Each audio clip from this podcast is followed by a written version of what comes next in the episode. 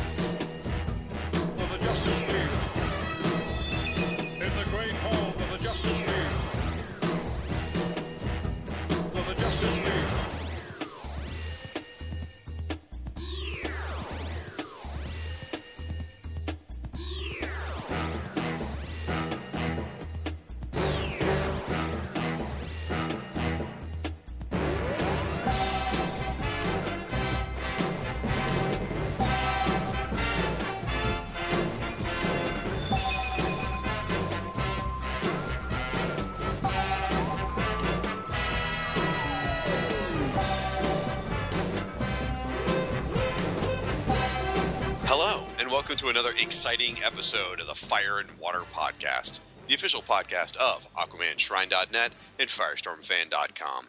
I'm one of your hosts, the irredeemable Shag from Firestorm Fan. Along with me, as always, is my co-host, the lassoing Rob Kelly from Aquaman Shrine. How you doing, buddy? Hello. Oh yeah, I'm sorry. I was just finishing watching the Star Wars trailer. I'll be done in just one second. Well, then we can do the show. Hold on. Two minutes, actually. Uh, well, I'm in the middle of it. Uh, Okay. Okay. There's this thing. Over to Chewie, we're home. Come on, I'll help you okay, through it. Great. Okay. All right. Yes. All right, I'm ready. All right. Let's go. Good. Yeah. Is that, was that your first time watching it? uh, first time this minute. Yes. yes, folks, the Star Wars second trailer dropped today. Oh my gosh. And I think the people most affected are the poor folks who do at Kung Fury who released their David Hasselhoff rock video today. I feel so bad for those guys. Of all days to, to drop their amazing, amazing 80s ball- power ballad to us today. Well, Zach so Zack. Snyder got skunked a little too. I don't think he intended to drop today, did he? Well, he yes he did because he he well no he sent out the first 20 seconds of the trailer on his Twitter feed. Uh, And you know, about two hours later, nobody was talking about it because this other thing happened. Is that the piece where you just see like the Superman suit and the Batman suit? yep. Oh, okay. See, I saw that. Okay. Yeah. The Interesting. teaser for the teaser. Right. Well, folks, this week we've got uh, a fun group of col- a collection of things to talk about. We've curated a, a, a mishmash of topics. We're going to talk about Firestorm on The Flash and that spin off show. We're going to talk a little bit about Justice League news.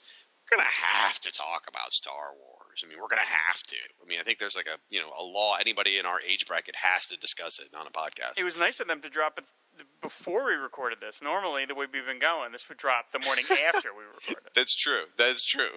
Uh, and you would think it would drop on a Friday, not a Thursday. So, and then uh, then we're gonna do a whole fat stack of listener feedback. So, looking forward to this. But before we do that, folks, we do need to take a second to uh, thank our sponsor, folks. Um, this episode of the Fire and Water Podcast is sponsored in part by InStockTrades.com. InStockTrades is your best online source for trades, hardcovers, and other collected editions, all for up to 42% off with free shipping for orders of $50 or more. What you got, Rob? Uh, apropos of nothing, I'm picking Batman Adventures Mad Love Deluxe Edition hardcover. Um, I actually have no idea what this is, other than the main story, which is Mad Love by Bruce Timm and Paul Dini, which is one of the great Batman stories of the last 20 years. Uh, I said I don't know what this deluxe edition it says. It comes with exclusive extras and bonus material. I have no idea what any of that is. It doesn't matter because the main story is so damn good. Uh, the normal the uh, normal price is twenty four ninety nine. It's one hundred forty four pages. In stock trades price is twelve dollars and forty nine cents. That's fifty percent off. Uh, like I said, Batman Batman Adventures Mad Love, one of the great Batman stories ever done, uh, and it was done. It was beautifully done as an as an episode of um, the animated show too. But it's it's just perfect. It's a perfect Batman story. Isn't that, if I'm remembering right, isn't that Harley Quinn's first in comic book appearance? Uh, I th- well, no, because She- 'cause she was in the animated, cartoon first. right? But this is done in the animated style, so I'm not sure whether this counts as continuity or whatever. I have no idea. okay. This features one of my favorite moments of when Batman starts to laugh because Hmm. of something Harley Quinn said, and and he she he, she goes, "I've never heard you laugh before. I I don't think I like it." Which I just love that idea of Batman having a creepy laugh or something. Does the camera then pan away and he breaks her neck? Uh, huh? Killing joke reference. Oh yeah, let's bring let's not bring that up again. No, this is this is just a superb superb book. Batman Adventures Mad Love. All right. I tried to narrow it down to one pick this week, but I couldn't do it. So I, I got to pick two. Uh, first one is a book called Top 10 Trade Paperback. This is written by Alan Moore. Yes, that's right. I said Alan Moore. With art by Gene Ha. And it is a really super fun book, guys. This thing collects, by the way, the, the first 12 issues. So it's a big fat volume. It's 352 pages. You know, if you if you're familiar with Gene Ha, incredible amount of detail. This is the perfect kind of book for him. A lot of cityscapes, a lot of detail, you know, detailed tiny little work. It's it's basically about a precinct, um, precinct 10 in a super fictional town where everybody has powers. And the cops there are there's one is genetically uh, engineered perfect woman, a high tech cowboy, a rookie with a top toy box full of uh, helpers, and then there's a, a Doberman who's in charge of the, the of the precinct. It's a great book. I fell in love with this thing. It's wonderful. So I highly recommend you check it out. Again, 352 pages, full color. Normally goes for $24.99. You can get it 42% off right now. $14.49. You will not regret this book. I promise you. Other one is, you know, with Daredevil just coming out on Netflix. Uh, I yeah, I think to, I've heard of it. you think you're, you know, I've only watched the first two so far. I haven't got a chance to burn through the rest. I just haven't had time, but I loved it. It was really, really enjoyable. Well, our buddy J. David Weter uh, does a great podcast called Dave's Daredevil Podcast, and he's currently doing a series of episodes called uh, Daredevil 101, where he covers number one issues of various volumes of Daredevil and to talks about the issue and says whether it's a good jumping on point or not for somebody who's a new reader. Well, one of the ones he identified as a great uh, starting point for either a um, you know, probably someone who's just looking to get into Daredevil is this particular one. It's Daredevil by Mark Waid, Volume One. This happens to be a hardcover. This is when Mark Waid first took on the book. Uh, shortly after, you know, Bendis did his run, and then Brubaker, and then Diggle, and then they, you know, Daredevil was in such a dark place, and Mark Waid brought Daredevil back into the light and made it a fun, enjoyable superhero comic again. So anyway, great book. Um, the artist changed throughout, but Paolo Rivera did a lot of it. This collects Daredevil one through ten. 10.1, an amazing Spider-Man issue. Who cares? It's like 12 comics. Just go get it, man. It is, uh, let's see, 288 pages.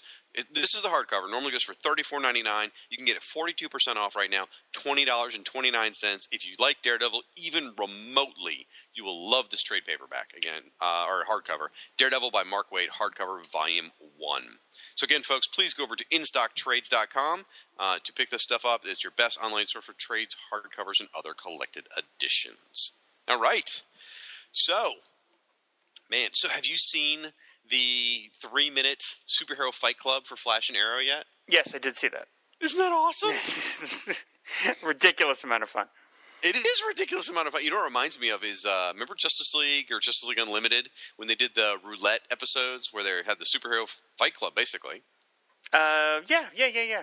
Reminds me of that quite a bit. Ah, I, I got to tell you, I have watched that more than I've watched the Star Wars trailer. Um, now that's maybe because I've had more days to watch it, but I have watched the hell out of that thing. It is so much fun with uh, you know the supervillains in there and the superheroes. And uh, if you haven't seen it, just Google Superhero Fight Club, Arrow and Flash. It's out there online, three minutes long. It's not going to appear in the show. You're not going to see it in the Flash or the Green or Arrow show. It was produced just as a commercial to promote the last few episodes of the season. And I mean, they had to spend a ton of money on that. I mean, special effects, the the set, all that. I just was like, wow. It, it's oh, I love it so. And Firestorm appears. I'm just going to say that, folks. Um, and, and, you know, I could almost say he's the winner, really.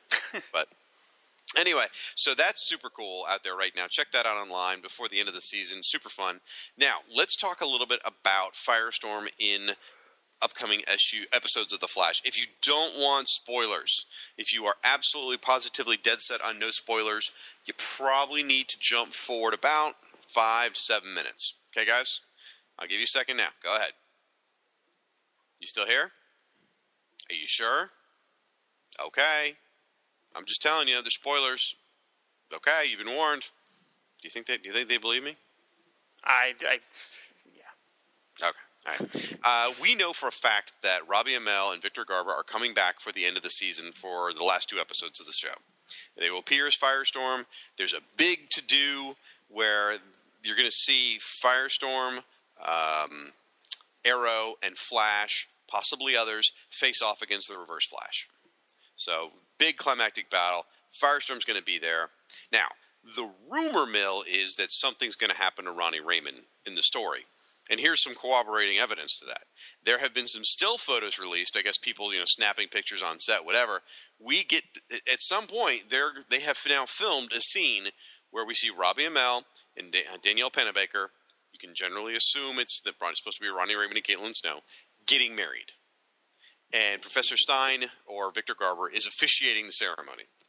Hmm. Well, nobody's allowed to have a happy ending. So, the very fact of Ronnie and her getting married tells me straight up that, of course, something bad has to happen. Now, it could also just be she's having a dream and she's dreaming of them getting married. Or maybe it's an alternate timeline where they get married. I don't know. But being that Professor Stein is there officiating the wedding, it kind of tells me that mm, this, you know, this isn't an alternate timeline because they wouldn't know Stein in an alternate timeline. You know, they met him because of the Firestorm entity. So anyway, um, so the, you know, it could be that they get married, Firestorm goes off to battle Reverse Flash, and Ronnie Raymond dies. That could be the situation. And the reason why this is such a big deal is, is what we're going to talk about next with the spin-off show. But Robbie Amell does not appear to be coming back to play Firestorm in anytime soon. So I hope he doesn't die. I hope this is all a ruse by the directors or something, and Robbie Amell will come along. But I, I'm starting to think more and more we're not going to see Robbie Amell after the season finale anymore. Hmm. I think he's off to bigger and better things. At least he thinks he is. So that would be a real shame because I, I, like him as Ronnie Raymond. Um, so what else can we tell you? Uh, are you current? Are you, are you current on the show? Uh, I haven't seen the newest one with all the with Ray Palmer. Oh, the Atom. Okay. Well, I've got some speculation, which has nothing to do with that episode. I think um, what's going to happen here, and this is this isn't spoilers. This is Shag speculating, but we know that um, what's his face, uh, Eddie. Eddie's going to do something bad. We've seen shots of him shooting cops. We've seen shots of him and Flash fighting. Right. So is Eddie going to turn bad? What's going to happen there? Is Eddie going to get controlled by Gorilla Grodd? Maybe. I think what's going to happen is I think Harrison Wells. Did I already tell you this theory on the air? Uh, maybe. Right, well, either way, I think Harrison Wells, uh, or the Reverse Flash, I should say, is going to use that body swapping machine, and I think he is going to swap places, or not swap places, but take over Eddie's body. He's going to make himself look like Eddie, I should say.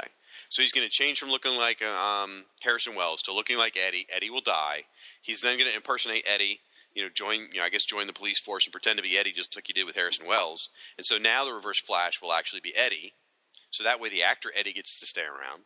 Then Barry goes back in time, saves his mother, creates an alternate timeline where Harrison Wells never dies, so the actor of Tom Cavanagh can stay around as the original Harrison Wells for season two.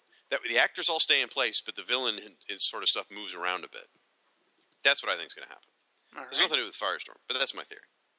It seems no less improbable than any other stuff that's going on on that It's- show.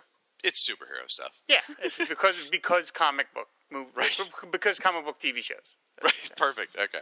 All right, so on to the next piece of this is still spoilery, I guess. So this is all ties into Robbie not coming back. So the, the spin-off show, which we got a, a, a BS title for. We were told the title was going to be The Atom, and that's leaked out, and everyone freaked out because it was called The Atom. And I, I didn't understand that how, how they could possibly misspell Firestorm A-T-O-M. That's just a mistake. But turns out that it's not going to be called The Atom at all. Uh, Andrew Kreisberg said, nope, sorry, there's a lot of rumors going around about the title of the show. Uh, none of them are right. We'll tell you what the name of the series is later. So, could be All Star Team Up, which was the name of this episode. I don't know. I But like Firestorm. Firestorm Funtime Hour is my choice, but That's a good one. I was going for Firestorm and his Atomic Friends, but sure, I like yours too. Yours is actually a little more catchy. So we know the cast of the of the spin-off show includes Brandon Routh as the Atom, Caity Lotz uh, Kitty Lotz, whatever, however you say her name, she's going to be playing some character. Since there's already a Black Canary on Arrow, a lot of speculation is that she may play the White Canary. Um, Wentworth Miller is going to be playing, you know, obviously Captain Cold. Dominic Purcell will be playing Heatwave. Arthur Darvill, Rory from Doctor Who, is going to be playing Rip Hunter. Hell to the yeah. And then uh, Ciara, maybe is how you say her name. I'm not sure. Ciara Renee is going to be playing Hawk Girl. And of course, Victor Garber is going to be playing Professor Martin Stein. No sign of Robbie Amell, as I mentioned. Um, really, no signs of him coming in. I, I was holding out hope it was the secret, but no, I don't think that's the case. Now, here's where it gets interesting. There is still one mystery hero they haven't revealed yet. And the description of him is an African American male in his 20s. And he has regular street smart guy. He's a regular street smart guy who unexpectedly gains powers, and then as part of the team regularly quips about the insanity of the situation. Now, the, the running theory for a long time has been that that's either going to be black lightning or static. My money would be on static, personally. But some people are postulating that, hmm, African American male in his 20s, and Victor Garber is there without a Firestorm half. Aha. Could, could that be, even though we've already seen Jason Rusch on the series, they don't, they don't have to stick with that. He had a very minor appearance. They can just ignore it. You know, could it be Jason Rusch? It would be interesting uh, if that's what they end up going with, if that's who Victor pairs up with. I will tell you, I've heard through the grapevine that Firestorm will absolutely be part of this show. It would seem to make sense. I mean, why, why else would you have? I mean, I know they did it with thinking Robbie Amell would continue, but Yeah, yeah. yeah, no, I, So- I, I, it would seem almost guaranteed that it's going to be Jason Rusch. It, it seems logical that it would be, but um, I don't know. Could be any number of things. So either way, exciting times, exciting stuff. Uh, I just can't believe Firestorm's going to be on a TV show. There's going to be there's going to be four DC shows, five DC shows on the air in like a year. Wait, okay. Flash, Arrow, All Star Team Up. I'm sorry, Firestorm and his Atomic Friends. Supergirl, Gotham. what's your- Oh, Gotham. Well, that's if it stays around, but yeah, huh? And Constantine. Well, that's canceled. That's canceled. Well, it and it's now uncanceled, or it's not canceled. It was announced canceled, and then they're all like, "Well, wait, no, it's not canceled." But so it's like kind of like a limbo sort of thing. okay. I know it's it's stupid. It's like you know, it didn't like an hour after they all said it was canceled, a bunch of reports came out said it's not officially canceled. What, Okay. Whatever. Did I tell you the crazy thing about the numbers with that, which drives which bugs the crap out of me? You know, Flash is a runaway hit for the CW, right? No pun intended. oh, um, most watched TV show CW's ever had. Constantine is considered a failure. Yeah, well, guess what? Because of the networks, you know, or where Constantine was on what NBC, more people watched Constantine than watched Flash, and Constantine's a failure. Always better to be a big fish in a small pond. I tell you, which worries me for Supergirl Mm, because yeah, that's CBS, you know. Yeah. So anyway, all right. So that's my that's. Oh no, I'm not done with Firestorm news. I'm sorry. The best is Yeah, I know. What are you doing? You're burying the lead, man. Well, I did. I did say the lassoing Rob Kelly in the opening of the show. So, folks, the su- this is this is insane. The Suicide Squad movie, you know, is is rolling along here, and it's got some pretty big buzz going around it right now because you've got you know you've got Will Smith in it. You've got uh, you know Viola Jared, Jared Leto. Yep, Jared Leto, Viola Davis. There's a lot of talk about uh, Jared Leto playing the Joker. A lot of hype out there. They've been sneaking. They've been sneaking pictures of him as he begins to quote unquote transform into the Joker, as he becomes the role and all this stuff. But the one question that no one knows is who is Adam Beach playing? Well, one source, and I mean literally one source, has leaked. Slipknot News. Yes, Dot that edu? It's, it's Slipknot. oh my god! 123 episodes later, and we did it. We started making fun of uh, Slipknot in episode one, and here we are, 123 picture- episodes later. Everybody just picture he- Shag on an aircraft carrier with mission accomplished and a banner behind him. Slipknot's going to be on the silver screen, supposedly, if he is in fact playing Slipknot. I mean, this could be total crap, guys, but it's out there, and I'm running with it, baby. I hope he gets his damn arm blown off. Um, I think that would be a riot. I think instead, unfortunately, I mean, this guy's he's a total chump, right? He's like a fourth or fifth tier character that Slipknot is, and I love him to death. But come on, really. So more than likely, I got to think the only purpose he's going to serve is the same purpose he served in Suicide Squad, which is to show you that Amanda Waller will kill you or blow you up if you run away from the mission. I, well, yeah, you're probably right. But I mean, they could do. I mean, you know, they're under no restrictions about what they might do with him. I mean, not that she was this level of chump, but like in or at all, but like in the X Men comics, Mystique was never that big of a character, and in the movies they made her like a huge part and like a total ass kicker. Yeah. And you know that's really wasn't her in the comic. So you know Slipknot No, doesn't Slipknot doesn't necessarily have to be as much of a mort as he is in the comics. Well, but you think about Suicide Squad. One of the things that they're going to have to demonstrate is how deadly it is to betray the mission. Right. They're the They've got- Expendables. they've got to show somebody being expendable, Right, and right. he, Slipknot makes the most sense. Come on, he's got rope. As Diabolu Frank is, you know, famous for saying, you know, he has no business fighting Firestorm with rope. You know, I'm sorry, I don't care what organic rope is, bull crap, whatever, um, It's hemp, man. It's really strong. whatever. I mean, unless that rope is actually still alive. It, Firestorm should be able to transform it. Otherwise, he can't transform wood either, because wood's organic. You know. so anyway, um, he he has no business fighting Firestorm, but he would be a great Green Arrow villain. He's perfect for Green Arrow, you know. But so in Suicide Squad, he just he's he's fodder, man. If it's really him, but either way, as you said, mission accomplished. There you go. well done. Thank you. I'm very proud of this moment. we did it, Rob. I, I think it's. I think we did it together. I yeah, I, I'll take a little bit of credit. Sure, You should. You should. All right. So you got some news, right? Well, we have a little bit of news. Uh, there was there's a rumor going around that James Wan, the director of uh, Insidious and The Conjuring and the new super mega smash hit Fast and Furious Seven, is going to be directing Aquaman. Now, we didn't really tweet this out on the Shrine because it's just rumored. Um, and we generally stay away from just rumors. And as we see, as you know, we can see, even if they announce it, it doesn't even necessarily make it true because they've replaced the Wonder Woman director. Uh, you know, Warner Brothers announced that Michelle MacLaren was doing Wonder Woman, and then they said, "Oh wait, no, she's not. It's Patty Jenkins, who who was fired off of Thor, uh, Thor two, uh, instead of um, I forget the name of the gentleman that, that replaced her, the guy from Game of Thrones. So you know, none of these things are, are, are like same thing with Edgar Wright and Ant Man. You know, so none of this stuff is set in stone until they're actually shooting shooting the film. But that's that's the leading rumor that James Wan will do it. Uh, I've only seen a couple of his films. I saw the first Saw, which I have absolutely no time for, and I saw Insidious, which I thought was pretty good, and I just saw The Conjuring, which I thought was was, was pretty good too. Um, but they're all horror movies, so it's going to hard for me to necessarily transpose, you know, what he could do on uh, for Aquaman.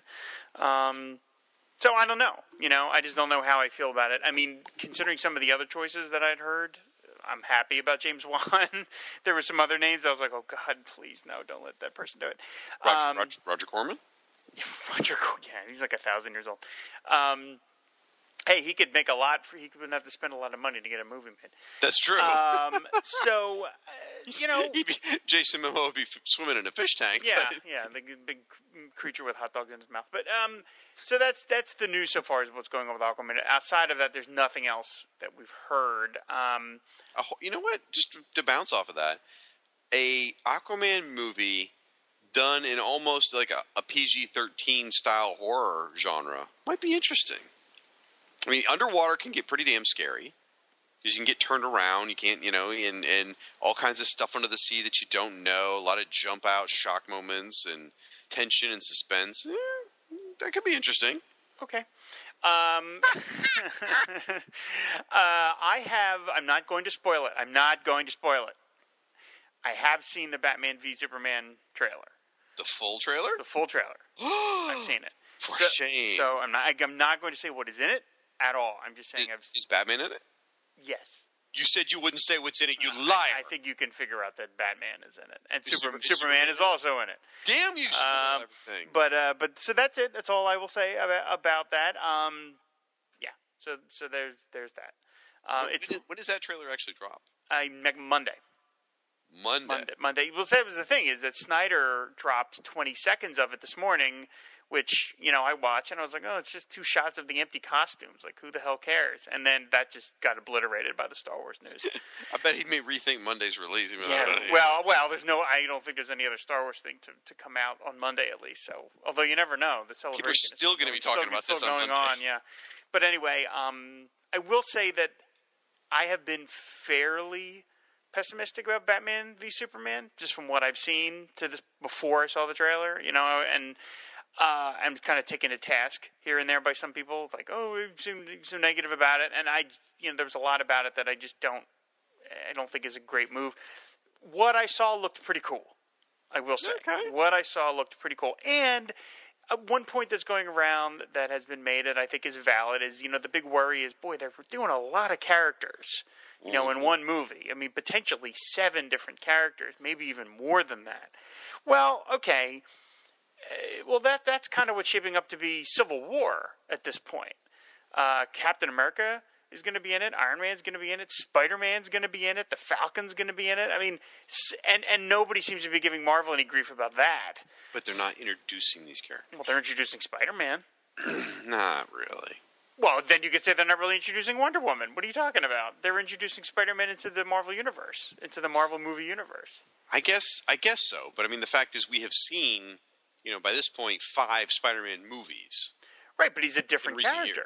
But he's a different character. Is it Miles? Is that what you're saying? No, I'm saying, but it's it's not the Spider-Man from those movies. This is Yeah. a different Spider-Man. So I, I know it's they have a slightly easier task ahead. Of I'm just saying that you know Marvel is certainly front-loading its movies with it, it, its next movie with lots of characters. So you know, and look at the Avengers. The Avengers is going to have two new, three new characters added to the one that's coming out in a couple of weeks. So But you know, Marvel's batting a thousand right now. Marvel, yes. I mean, so far Warner Brothers is just getting destroyed by D, by Disney uh, slash Marvel. I mean, like I said, you know, they come out with the big deal about oh, 20 seconds of the trailer, and then Disney drops this Star Wars thing, which just sucked up all the oxygen in the room.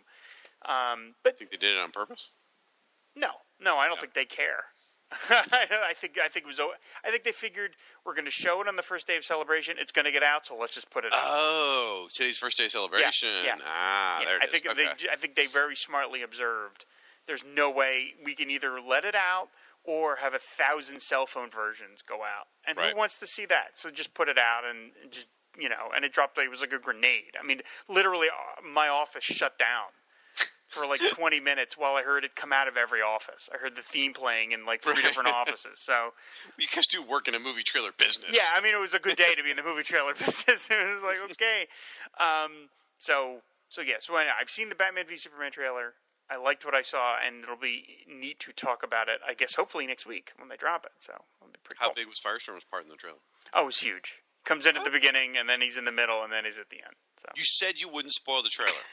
I didn't say I wouldn't spoil things that are made up. oh! That's why Robbie Amell's not going to be in the show. He's in the movie. That's right. That's right. So, so that's really it. James Wan might be doing Aquaman, which wouldn't be the worst choice in the world from what I've seen, and he's certainly as hot as can be right now. I mean, his Fast and Furious Seven is, has made three quarters of a billion dollars already. Are you serious? Yeah, worldwide, it's made around God. eight hundred. I think it's made eight hundred million dollars worldwide. The, So- the seventh movie in a franchise Yeah. makes that much money. Yep.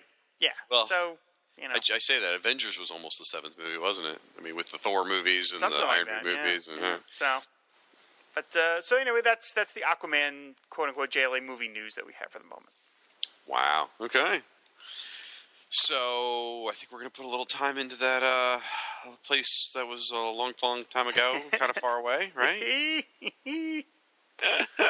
So I was, you know, on the interwebs today, and I'm thinking, oh, you know, I'll just check Facebook. I put out the uh, the Kung Fury, you know, Ho- Hoff commercial or uh, song video, song video, which is amazing. And then I, I look on a friend of mine's wall, a guy named Rob, and there is a picture of Harrison Ford, current age, and Chewbacca in the Millennium Falcon, and I'm like, what the hell is this? uh, my interest is piqued. And then I see there's a link to a trailer in there. And then I realize as I go to click the trailer, that asshole spoiled the trailer on his Facebook wall. You jerk. You know, I did feel a little guilty after I hit post because like maybe some people haven't seen it, and then I was like, ah, I don't care. Maybe like the world hadn't seen it yet because you know you got it first. no, we didn't get it first. No, we didn't get it first. We did not get it first. Okay, well you were watching it at least an hour before me. Okay, So- well, all right, but we didn't get it first. It was on YouTube. We were watching on YouTube like everybody else. Ugh. So yeah, that took some of the bite out of the ending. I for me. apologize. I do apologize for Yeah, that. whatever, whatever. You don't care. All about the Rob. I really don't. Anyway, so what'd you think? Did suck? I, I mean, look, hey, I am. Uh, I've mentioned this before. We we talked about this on the Star Wars episode. I am shocked how much I am back on board with Star Wars, uh, thanks to this new movie. And every single thing I've seen come out of this movie has been, to me, positive. From the people behind the scenes to the cast to you know the, just the tone that it seems to be taking, and now we've seen two trailers and. I love every bit of it. And this trailer did what it's supposed to do. It gives you a little more background. I, I to me, I can start piecing together what I think is some of the plot elements. I'm not trying too hard because I don't want to spoil it for myself. But every single piece of this trailer I loved, from the wrecked Star Destroyer, Oh my god. which god! is just amazing. Such a great way to open the trailer is you know the wreck the wreck Star Destroyer, and I mean um, the fact that they're still focusing on Tatooine. the new characters. Well, no, well, acco- see now according to J.J. Abrams, that's not Tatooine; it's another Oh, planet. Thank God. Well, I mean, would it matter? I don't know why it would make a difference, but um, because Tatooine is the farthest from, Right, the- or whatever, from every shining center in the galaxy. right, the, right, the, we the keep center of the universe is the planet that it's farthest from. Yeah, and we keep going back Right. there. So supposedly it's a new planet called. Uh, it starts with a J or something like that. Suppo- according to J.J. Abrams. J.J. planet? Abrams, yeah, J.J. Abrams it. But I mean, yeah, from the from the opening crush, you know, the the wrecked, and then the wrecked Darth Vader helmet, uh, which is just amazing. Uh, it looks really cool and spooky, and that's somebody picking it up. And then you have the guy reaching out to R two D two. I don't. I'm assuming that's Luke because it looks like a like robotic hand. Yeah, I would think that's probably Luke's hand. And then you've got the handing handing over to the lightsaber in what seems like you know it's it's dialogue quoted from Return of the Jedi, but then you've got that new piece at the end where Luke It's not- says, It's not a new piece, "No," the piece where he says, "And you have it." right? It's not a new piece. That is a new piece. No, it's not. Yeah. That is the quote, but they've changed the order of the phrases. Luke says, "You have that power." Then he in in the in Return of the Jedi, he goes, "You have that power too." Then he says, "It runs strong in my family." Blah blah blah blah blah. I, I believe me. I've listened to the quote and I mean, I've listened to the trailer and looked to the quote at the same time. They just changed the order of the phrases. Hmm, okay. It's, it is the same. I mean, it's a new recording. Clearly, it's not the old recording. It's a new recording of the line, but and they have changed the order of the phrases. But it's the it is the Return of the Jedi line Okay. All right. because because if it's not, then when Luke says that my father has it in present tense, that's a whole what the Right. Well, that was the thing that jumped out at me. Was like, wait a minute. Yeah. Huh? so Uh, by the way, just so you know, w- once I saw the trailer, me and my college roommate spent 45 minutes on the phone dissecting parts of the trailer.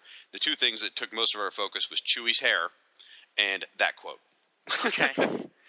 Um, so we see uh, more footage of Daisy Ridley and uh, John Boyega running around, and eight. You you mean um, Rey and Finn? Yes, we have the- Because I was so inspired, I looked up their names now. Okay. I cared that much to like, oh my god, I got to know who these characters are now. we see the the evil stormtroopers. We see um, Oscar Isaac as Poe Dameron, and I am totally on board for Oscar Isaac now. Having seen two of his two of his movies in the last couple of months, um, Inside Llewyn Davis and A Most Dangerous Year, I am totally into this guy. Like, Is I he the bad guy guy? No, he's the the X-wing pilot. Oh, okay, yeah, yeah, yeah. I- the guy's all excited, am- going, "Woo!" Yes, I am a huge fan of this actor now, so I am like just doubly excited that he's in Star Wars. So then we see the Tie Fighters. That scene of the of the Tie Fighter shooting. It looked. I don't know where they're having this battle, but you see like stormtroopers flying in the air. Do the They're, they're inside a hangar, right? like a I Star mean, Destroyer hangar. Yeah. That looks fantastic, and then we Yeah, see Boy, Boyega cool. there takes his helmet off. We see the Star Destroyer. We see a guy that kind of looks like a cross between Darth Vader and a stormtrooper because he's got the cape, but Well, he- he's his armor's like gleaming silver, and he's got and he's got yeah, he's got like a cloak of some kind, and Right. he's walking, and in the background's like a red molten rock or something like that. Yeah, not that I went frame by frame or anything. Well, I'm doing that right now. And then we say, and the two of them are hanging out, and then the Millennium Falcon flying into the guts of a the the engine of another ship, and then the big moment, the moment of black, and then kapow! Uh, here he is, Han Solo again, and I never. I've said it before on the show. I never thought I would see that in my lifetime ever again. I only had a couple of heroes as a kid, like Aquaman, Batman, sort of were, in there.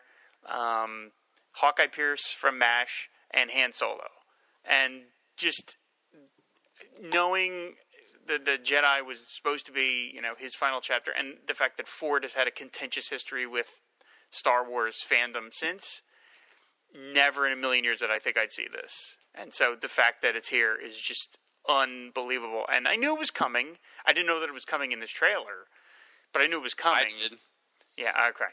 Um, but just to see it again is just it's just I literally got goosebumps. I literally did, and I don't remember the last time I saw a movie where that happened to me. So I am just so totally on board for this. It's it's unbelievable. I gasped, even though I knew it was coming. Literally knew it was coming.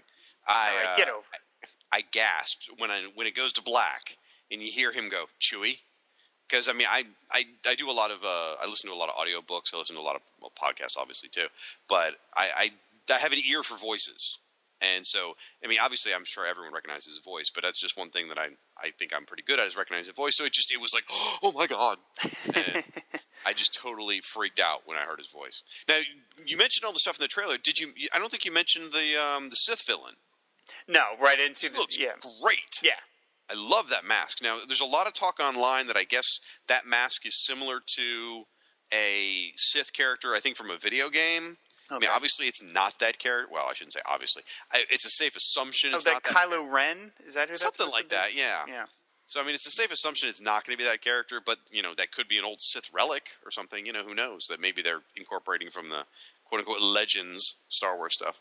Uh, but I, th- I thought he looked great. I'm still a defender of the Star Wars hilts on, on, the, on the lightsaber hilts. I, I still don't have any problem with that. And I like the new, you know, Imperial logo. Mm-hmm. That red looking logo looks great. I'm fine with the new R2 droid, the little bouncy rolling ball droid. yeah. I think it looks great. He's adorable. Yeah. So, uh, oh man, and and uh, you mentioned the two main actors, uh, Finn and Rey.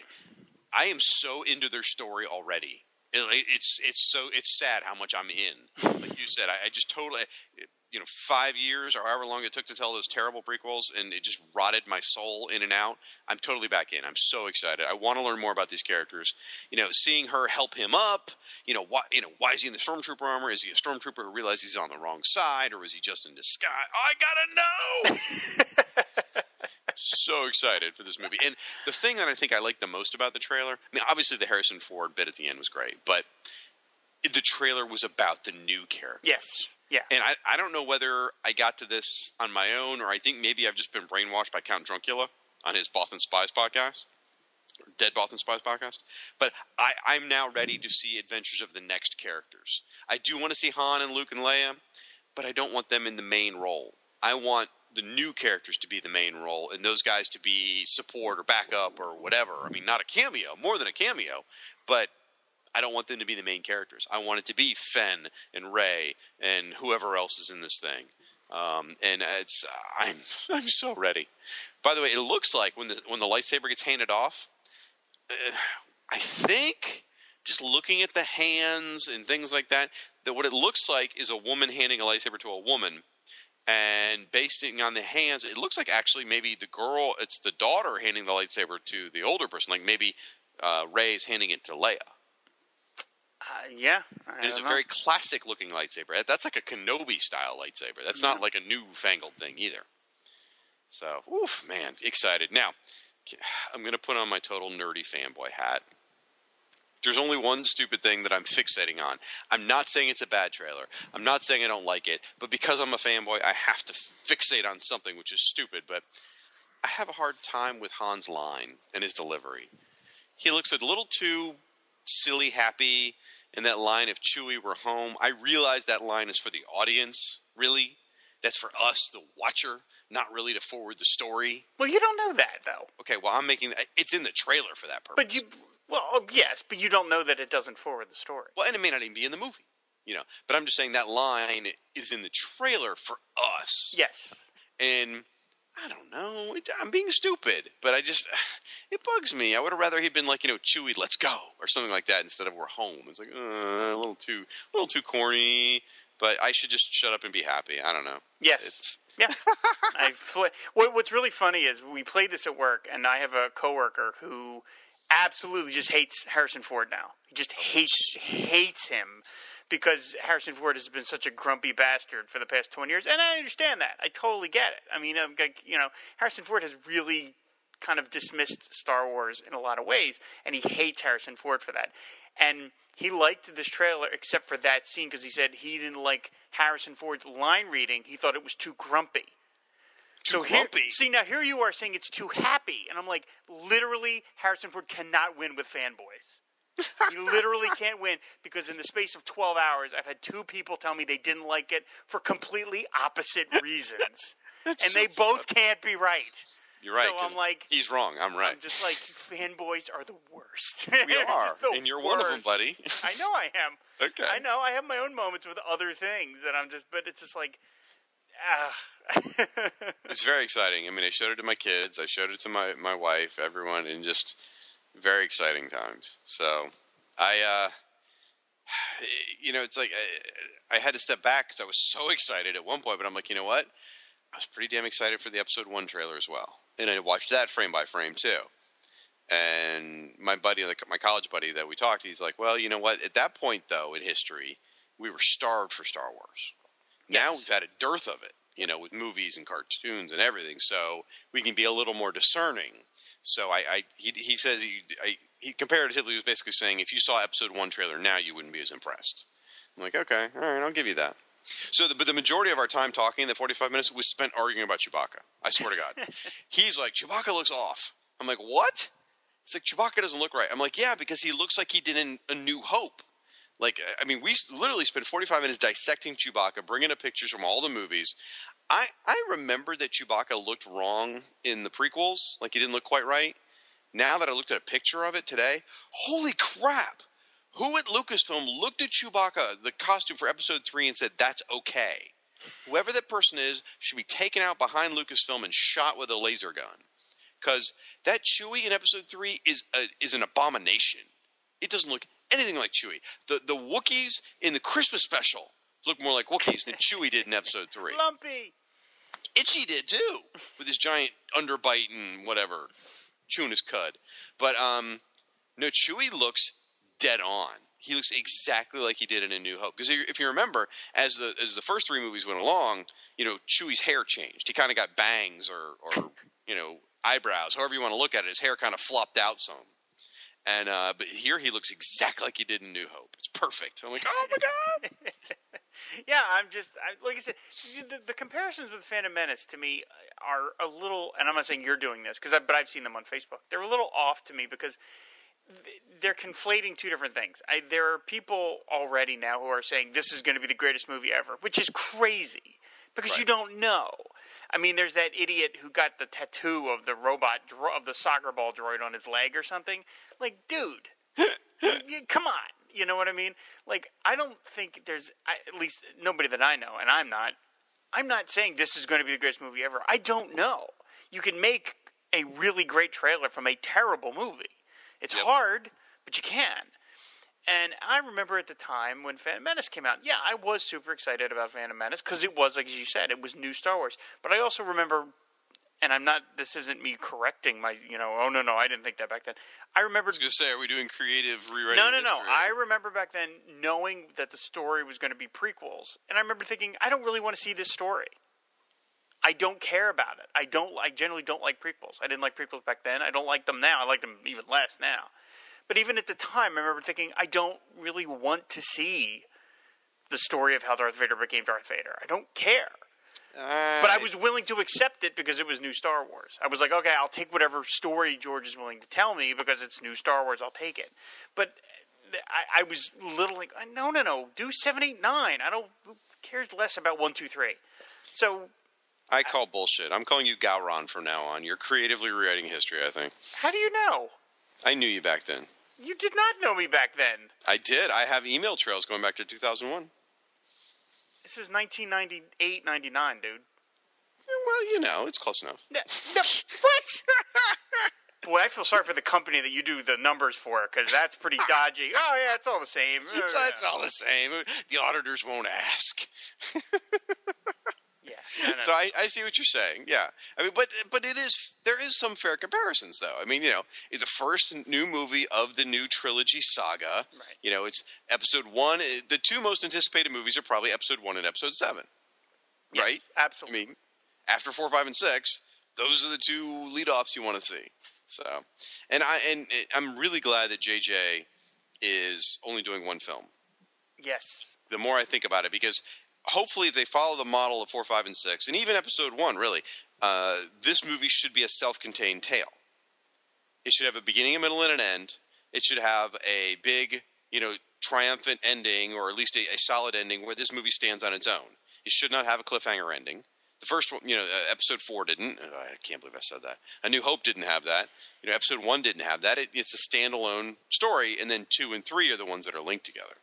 Yeah, and like I said, that is what they did before, and it, it allows a, a greater vision to have different people. And Rian Johnson is great, so yeah, I'm totally happy that they're handing it off to somebody. And I hope that Rian Johnson does not do nine. As much as I like Rian Johnson, I'd like to see somebody different do nine. Have Isn't somebody. he supposed? Isn't he, didn't he sign on for eight nine though? He's he, what I had heard was he's directing eight and writing eight and nine, but there was rumors that he's directing nine as well. But Hmm. I, I hope that that's not the case. And I could see why you wouldn't also want to do it because that's I mean, how many years of your life is that? Yeah. just oh, to yeah. do two Star Wars movies in a row. So, you know, I, I Go ahead. I'm sorry. no, just I, I I said I like JJ and I like Ryan Rian Johnson, but let's see somebody different for three. I, I had a little thought cross through my head today because I was wondering about that new Sith, and I made myself throw up my mouth a little bit. And I was like, "Huh? I wonder who that Sith is. You know, I wonder. I wonder if it's you know, are they going to call him Darth? You know, is he somebody we've seen before? Maybe. And oh God, what if it's a clone of the Emperor? Oh God! And I like throw up my mouth. And I'm like, then I'm like, no, they wouldn't do that. That'd be like I don't know, pretending somebody's not Khan and then making him Khan. Oh God, JJ. So I, I really hope none of that happens. I hope JJ's learned from his mistakes. I hope so. I hope so. Well, keep in mind though, he was already working on this movie. I think before uh, that that movie came out, right? uh, yeah. I don't. I didn't. I don't know. I don't know. I don't know. But oh, that would be bad. All right, we've talked all about this a lot. It's exciting. Share your thoughts in the th- in the comments, folks. Uh, I'm sure we'll have lots to talk about in the next few months about this. Oh, yeah. It has absolutely nothing to do with Aquaman and Firestorm, but you know what?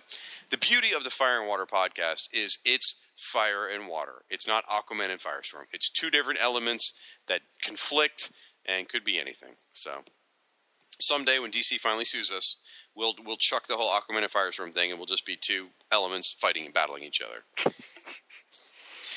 All right, with that, I think we're going to go to break. Yes, we're gonna run some commercials and uh, for a show we like and a very uh, worthy cause. And then when we come back, we will do listener feedback.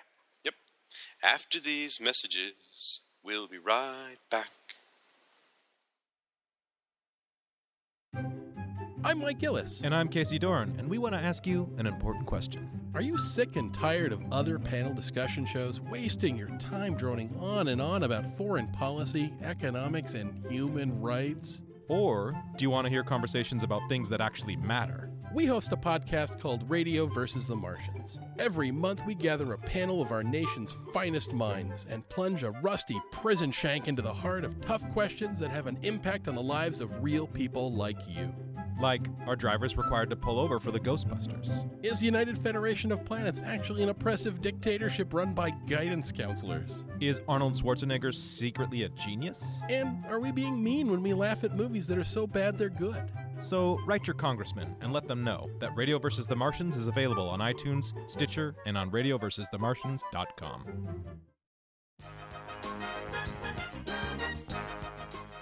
Hey everybody, it's Tom Panarese from In Country and Pop Culture Affidavit, asking you if you would like to donate to Wordplay. This is an annual trivia competition that is taking place in Charlottesville on April 22nd to support the literacy volunteers of Charlottesville Albemarle. Just as I have done for the last two years, a team of teachers from my building and I will be participating. Last year we came in third and won coffee mugs. This year we're going for first, but the more important thing is that we're trying to raise $500 to, to support this wonderful organization that helps adults who are illiterate and English language learners learn to read and write and provide them with the support and the skills they need to become further productive citizens in, in our town, in our community, in our country. To donate, you can go to popcultureaffidavit.com and click the link included on the first post on the website. You can donate as much or as little as you can, and all donations are tax deductible. Thank you for supporting wordplay and literacy.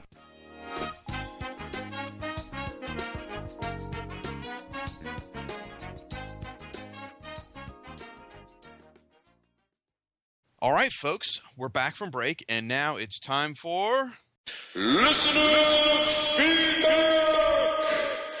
and it's quite a bit of feedback. So what we've done is, uh, if you haven't been listening on a regular basis, we actually tackle feedback fairly regularly. You know, when we do our review episodes for the month, we cover feedback from the previous one and who's who. We cover the feedback. We did some feedback from live action a couple months ago. So it's uh, you know it's a handful of episodes, but because you guys are such chatty Cathys, there is an astonishing amount of feedback we do need to get through, which I'm very excited about. You guys are the absolute best. You know, the Fire and Water podcast community, Rob. I say this every freaking time I do this, and I mean it from the bottom of my heart. The Fire and Water podcast community is the single greatest podcast listening community in the world. You know what? In the galaxy. I'll go that far as to say that. Because, you know, we have a probe heading to the edge of the solar system this month, so, you know, I'm just saying.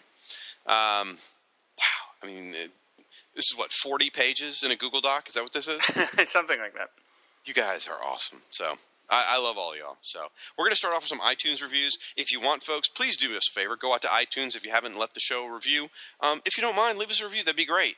We would really appreciate it. Helps raise the profile of the show. Helps other uh, nuclear subs, which is what we call you guys that listen to the show. Helps nuclear subs find each other and uh, attracts more folks to the show. So all right.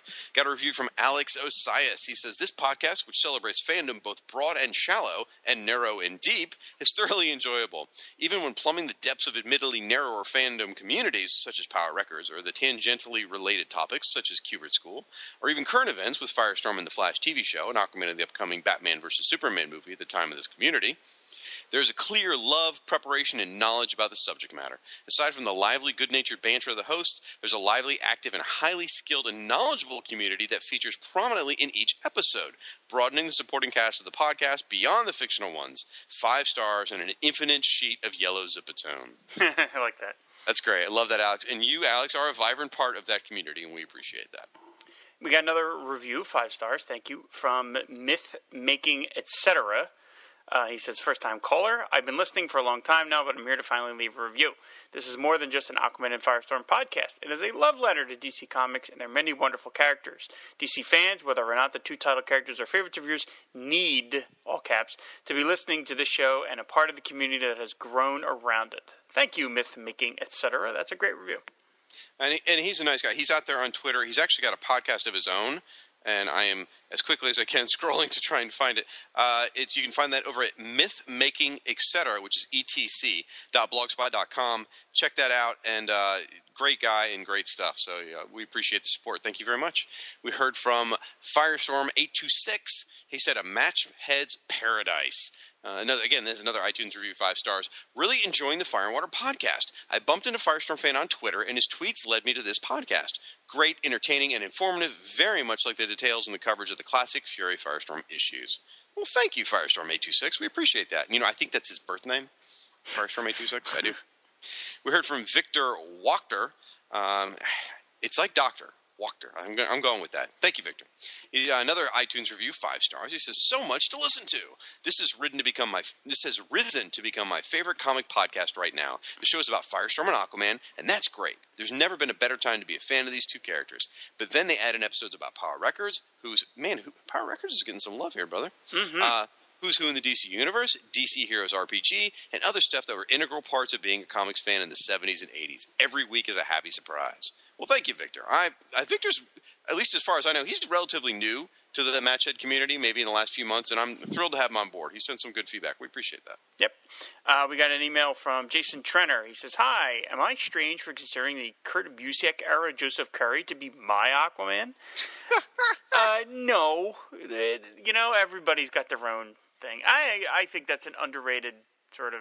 I've gone back on it now, and I'm looking like there was a lot more there than I gave it credit for at the time. So, no, Jason, I wouldn't say that. I don't want to see it be the movie version of Aquaman, um, but I also wouldn't mind seeing Joseph Curry return in, in some weird form. So, don't worry about it, Jason. Enjoy it. Jason, I love the the Kurt Busiek uh, sort of a, sort of Atlantis saga. So took me a second reading before I really got it, um, but I love it. Absolutely love it. So no, you're not weird. Yep. Uh, we got an email from Luke Daab, Daab Creative, uh, regarding episode 106, the Justice League Lunar Invaders episode. He says, So I kept a record of thoughts and comments during the listening of Moonbase Peace. Here they are in chronological order. Is the Flash played by Scooter from the Muppets? Narrator sounds like somebody at Fisher Price got their mom to read it. Love the royalty free classical music. Is Wonder Woman a chain smoker? One of these guys sounds like Jerry Nelson. Look, Muppets are heroes. Apparently, I'm pronouncing robot wrong. Narrator just said the dick was quiet. I certainly hope so. There was a harpsichord playing in the background just now. That makes sense. Red Tornado's theme music is horrendous. Oh my gosh, Rob just said these guys really are the Muppets. Amazing. I love the real time commentary. That's fantastic. I like how it just all comes back together at the end. That's beautiful. I would have loved it if Wonder Woman talked like Janice. That would've been Janice, great. who's Janice? Oh, oh, the Muppet. Yeah, Okay. the Muppets. Oh, hello, Superman. So there I was without any clothes on. Um, we also got me- another message from Luke. I, I I love this next message so much. I almost uh, insisted on him getting a Steam award for it, but uh, I don't know. It's uh, it says he put this on Twitter. He says, "My boss makes fun of me for calling my online community friends. He doesn't know the Fire and Water podcast community. How awesome is that? That's really good. What a great way to sum that up. Thank you, Luke. I love that. So, heard from man, I can't say this guy's name. I'm so I'm so sorry. Um, Guadam Shioran. Pretty good. I mean, he's listened to enough episodes by now. He should know. He should give me a pronunciation guide. I'm sorry. Uh, online, he goes by Doc G Man of Nerdology. I love it. He says, I've been listening to your podcast for the last couple months and have been absolutely loving it. I always liked the character Firestorm since his Galactic Guardian days. I've been so inspired by your podcast that I created this character's model of everybody's favorite nuclear man. I used the Champions Online character generator suite to create this design. Hope you like it. You can find that over at docgmanofnerdology.tumblr.com. You can find that out there in his thread. He's actually done everybody on the team, so it's pretty cool. Uh, on the Guardians, uh, what do you, Galactic Guardians team, so. Then he goes on to say, I can't wait for your episode on issue. This is very interesting because we, uh, I'm backing up, I'm sorry. We covered Fury of Firestorm number 19, which was Gerry Conway and Gene Colan. And quite honestly, you and I pretty much trashed the issue. Is that fair to say? No, I don't think that's fair. I think we just said Gene Colan is not the right. I, we're both big fans of Gene Colan. I think maybe Yes. even more than you. Um, but we just said no. He's just he was just not the right choice for this issue. I thought we were. I think we were fair. I I, I do. Honest. I think we were kind, but it was clear we didn't enjoy the issue because we. I Oh, think we yeah, gave it a lot of ribbing. But Yeah. that's anyway. Uh, but it's interesting. Here's a different perspective. He says, "I can't wait for your episode on issue 19 of the Fury of Firestorm Classic. This was one of the only issues of the series I owned during its original print run, and I loved the issue. Having been listening to your podcast, it's now funny to me that my first print introduction to the character was drawn by a penciler inker team that was not the book's regular team. Still, the ultra moody and atmospheric work of Gene Colan and Rick Magyar is perfect for the tragedy that is Goldenrod. In hindsight, in fact, that I like the character so much from this reading speaks well to the strength of the character, able to transcend the needs of the original creators and still work well. So I'm glad there's an alternative opinion out there because we we wanted to like the issue, we just didn't. So I'm I'm thrilled that that issue was somebody's introduction to Firestorm and they loved it. I think that's great. Heard from Jason uh, Martinet, I think is right. Um, I actually know this guy in real life. Uh, I bumped into him here in my hometown a couple times. Uh, he actually, well, I'll get into it. Anyway, he says, I started listening to your podcast recently. I travel a lot, and podcasts are great assistance on long trips. I'm not a diehard fan of either character. Uh, you provide great insight on these terrific characters. You also have a great chemistry that makes for an entertaining listen. Great chemistry. What? Obviously, he's not paying attention very he closely. must be listening to the Power Records episodes. Mu- oh, I was thinking he's listening to the DC Heroes uh, role playing game episodes. Oh, that, anyway. that thing you do once every three years? Yeah. Hey, I've done two episodes. Thank you very much. Mm, wow, two. Oh, wow, okay. Hate you so. Oh, you know, he probably listened to the episode of me and Frank doing Blue Devil. That's probably what he listened to.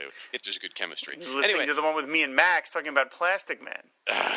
he goes on to say that he is currently. Or You he's burnt. running. his- What? You're burnt. Oh, whatever. He says he's actually launched his own YouTube show and blog recently covering comics and beer. Two things that go great together. And it's called Heroes and Hops. So check that out on YouTube. So thanks for joining us, Jason. Uh, we got a message from Count Druncula slash Ryan Daly, who is from the Flowers and Fishnets blog slash podcast, Dead Bothan Spies podcast, and whatever other podcast that he's going to stop doing so we can start a new podcast. You never don't get too attached to his shows, is what I'm saying. He is going to be doing a new podcast. Yeah, I know. It's going to be really cool. I know. I just don't. I'm, okay, I'm just upset that Dead Bothan Spies is kind of dead. Bothan. Is it dead or is it just like slowing? It's he hasn't done a new episode in a while, and I'm very upset because I really like that Uh, show. I like Dead Bothan. I know. I, I even like the ones you were on. But these episode, I hated the one you were on. episode 110. Ah, there's that chemistry. Episode 110, the Bob Haney Showcase. He says, after 100 episode, you finally cover a topic I care about. Great episode, fellas. The Haney Zaniness is always appreciated. I try to imagine the fiery condemnation that this issue of B&B would face were it published today. This is a brand of sexism that's so much more enjoyable to watch from a distance than Donna Troy debuting naked in the New 52 or the Milo Manara variant cover from Spider-Woman's butt number one. Shag brought up an interesting point. The plot of the story is classic Haney absurdity. Imagine if it was scripted by someone who could crack the lingo of 1966, someone like Stan Lee or Denny O'Neil. Your next zany Haney must include Disco of Death, which and he provided the cover of that, which is number 151 of Batman and the Flash. So you can't make any promises, but that I'm sure that's uh, just from the title. That that's probably a winner. Batman has to break the mob, while the Flash travels to the past to solve the secret of the Disco of Death. um, he uh, he commented on our Blue Devil episode that Frank and I did. It's a terrific outing for the all new Fire and Brimstone podcast. Oh, that's perfect! That's so good. Uh, regarding the Plastic Man episode 114, he says, Sorry it took so long to respond. This issue was fun. This issue, episode, was fun and educational as I really didn't know that much about Plastic Man's log publication history. Max Romero always does a great job with his blog. I agree. And his appearance, his appearance on this episode was just as terrific. I've always liked Plastic Man. He was kind of strange place in my DC heart chamber. I got to know Elongated Man first, and Ralph was integrated into the JLA and the wider DCU much quicker and easier. So while Plastic Man debuted 20 years earlier, it was always felt like Plaz was biting on Ralph's shtick instead of the other way around. I wish DC would really embrace the multiverse again and put Plastic Man, Shazam, and the Charlton heroes on another planet. Or, just as good, sell the rights to those characters back to the original or other publishers. Well, the original publishers are gone, so it would have to be somebody else. Uh, can we please get some of these Plastic Man appearances from the Brave and the Bold in the next Zany Haney episode of Fire and Water? Speaking of Brave and Bold, for Rob, the first season of Batman Brave and the Bold must have been manna from heaven, considering Green Arrow, Aquaman, and Plastic Man were some of the most regular guest stars with the dark with the less Dark Knight. Yeah, it was. It was really, yeah. I just love that show to death. and, and your boy Red Tornado. yeah, well, he's not my boy, but You wrote an article about I him. did write an article about him. Yeah, uh, we got a message from Earth Two Chris, my Power Records co-host and the co-host of the Supermates podcast. He regarding Bob Haney. Great episode. I learned that Bob Haney is just more than just zany, and I think we learned a lot more about Shag. I applaud you and your ability to admit your desires, free of the burden of judgment. I have no idea what he's talking about. talking I I think, don't. how much you loved Wonder Girl. I think he's you were talking Oh, about that. oh, well, yeah. And he okay. says, I'm kind of surprised you guys didn't tackle the obvious Haney subject for this month, this being December. Teen Titans number 13, the TT Swingin' Christmas Carol. Not that I'm complaining, but you have your, now you have your subject for next December. You're welcome. you know, Chris, I considered that, but that story has just been reprinted so many times that it just sort of felt like I wanted to cover something more obscure. Because that is a classic, and, and maybe we should do it when we do the Christmas episode uh, next year, this year. But uh, yeah, that, that's kind of where my head was on that. It's almost time for another Zany Haney, actually. It is. Yeah, we should. Hey, probably you know, we it also need to do some uh, DC Comics Presents backups, too. Yeah, we do that too. We got we got more topics we don't know what to do with. That's true. Uh, we got. Uh, oh, he another. He sent a comment. Another comment about the Plastic Man episode. I think Ruby Spears' show being in syndication may have been why Plaz got a superpowers figure. That and just the name value. I never remembered seeing the syndicated version with the live actor segments. I think that's where your stinger came from. Yes. But it was broadcast across the, across the U.S. apparently. I remember being so excited to get Super Friends number 36 with Plaz as guest star. I didn't know that I didn't know then that Fradon had drawn Plaz series before. Great stuff. I seem to recall some heavy rumors about a Man movie starring Pee Wee Herman, Paul Reubens, at one point. point, and then there were the Jim Carrey rumors as well. I think Plaz would make a great Pixar-like film myself. Uh, whoever did um, Big Hero 6 could do a great Plastic Man movie, I bet. That was uh, that that was not, no, it's not Pixar. That's that was Disney. Okay. Yeah. Big Hero Six was a blast. Was So it? that- Okay. Oh my gosh, it's so much fun. So, um, still going with Earth to Chris. He says, "Wow, Shag." This is on episode 18, Unite the Seven and Firestorm's debut. He says, "Wow, Shag with the nuclear burn. How that? How's that crow taste, Rob? Love the stinger at the end. This would be the reference to how Rob had gotten all big pants, like bossy, saying Aquaman would be look like he does in the comics in the movie, and I threw it in his face, and it was I got that one totally wrong. I fully admit that. Got that So completely wrong. Shag, I do have to come to the defense of Brandon Routh a bit. I feel the guy gets a bit of guff for Superman Returns when I think he turned in a solid performance despite despite being hindered by essentially playing the ghost of Christopher Christopher Reeve, and not only his version. Of, and I am just all over the place here. I'm sorry. Ugh. he was being hindered with essentially playing the ghost of Christopher Reeve and not his own version of Superman. Uh, I like Robbie Amell, but I think I'd have to put Routh in the lead for acting chops in that race. I think that he and Garber can carry a series just fine, although I want Firestorm complete. And that was basically I was saying I didn't think Brandon Routh could carry a show, but like this just last week, I saw Brandon Routh in the Flash show as Ray Palmer, and he was playing a very different character than I've ever seen him play. And uh, he was he was very likable in the episode. So yeah, Brandon Routh clearly has more acting chops than I was aware of. Yeah, I, I am still a defender of his. The job he did on in Man of Steel and um, Superman Returns. Uh, regarding the Tales from the Kubert School episode, he says that was a lot of fun. Rob, the Kubert School was somewhat of a faint dream for this would-be comic artist. I desperately wanted to go, but I was far too much of a homebody, so I went to a state school here for art. The experiences you and John mentioned mirror a lot of my own, especially the long hours of homework. My roommate was an agriculture major who hardly ever had homework, while I stayed up working on assignments until the butt crack of dawn. I also pulled a few of those use the same assignment for two classes bit. What do you, what do you do to survive? Looking forward to hearing more of these in the future. P.S. Nice Dondi stinger. I actually saw the first few minutes of this film on TCM a few weeks back. I've still never seen it. I want to, just for the curiosity's sake. But even though Irwin himself told me it was, as he said, "quote a piece of shit." Well, I uh, I got to tell you, I really enjoyed the hell out of that Tales of the Kubert School episode. I think that was really, really, really good. Thank you. You guys were fascinating. The stories were interesting. I even played part of it for my stepson, who's 15 years old, because he's an aspiring artist, and was you know, he saw an ad for the Kubert School in a comic, and told me, "It's like, hey, you know, I'm thinking maybe I should go there." And I said, "Here, listen to this for a while." and um, wow, I mean, just really dug that, folks. If you haven't listened to the Tales of the Kubert School episode yet, you really need to go back and listen to it. It's a stellar outing, and, and even with Rob in it, so it's very impressive. I did the best I could to get out of the way of John. we heard from our buddy Ange, who uh, runs the Supergirl blog, which is called Comic Box Commentary. He's also a, an integral part of the Legion of Super Bloggers. And uh, a couple of things he did, real quick, I wanted to mention. On April Fool's Day, he rebranded his Supergirl blog as a Firehawk blog. It was hilarious. Basically saying that he was giving up on Supergirl. She was becoming too big for her britches with her own TV series, and it was going to be too hard to keep up with her, so he really wanted to focus in on a really minor character. So he picked Firehawk. It was a hoot. Uh, really enjoyed the heck out of that. And of course, a couple of people got confused and thought he was being serious, which is funny. And then uh, he's been foolishly tweeting us pictures of composite Superman again. It's a sickness with him. I mean, he needs help. There's, I mean, he's a doctor. He's got to know people who can give him meds for these things. Anyway, on the Bob Haney Showcase episode, uh, now, keeping in mind that he runs a Supergirl blog and one of the main characters was Supergirl, he said the cover does encapsulate almost everything right and wrong about the book. Booby prize, and these are all quotes from the cover. Booby prize, super chicks on a new chick, uh, a new kick, a villain. then he gives a villain who looks like a living prune. Unbelievable. like Shag, when I first read this, I wondered if there was some weird spell on the high fashion items which enchanted Kara and Diana. I mean, once they put on the gowns, they both became brainless and breathless debutantes.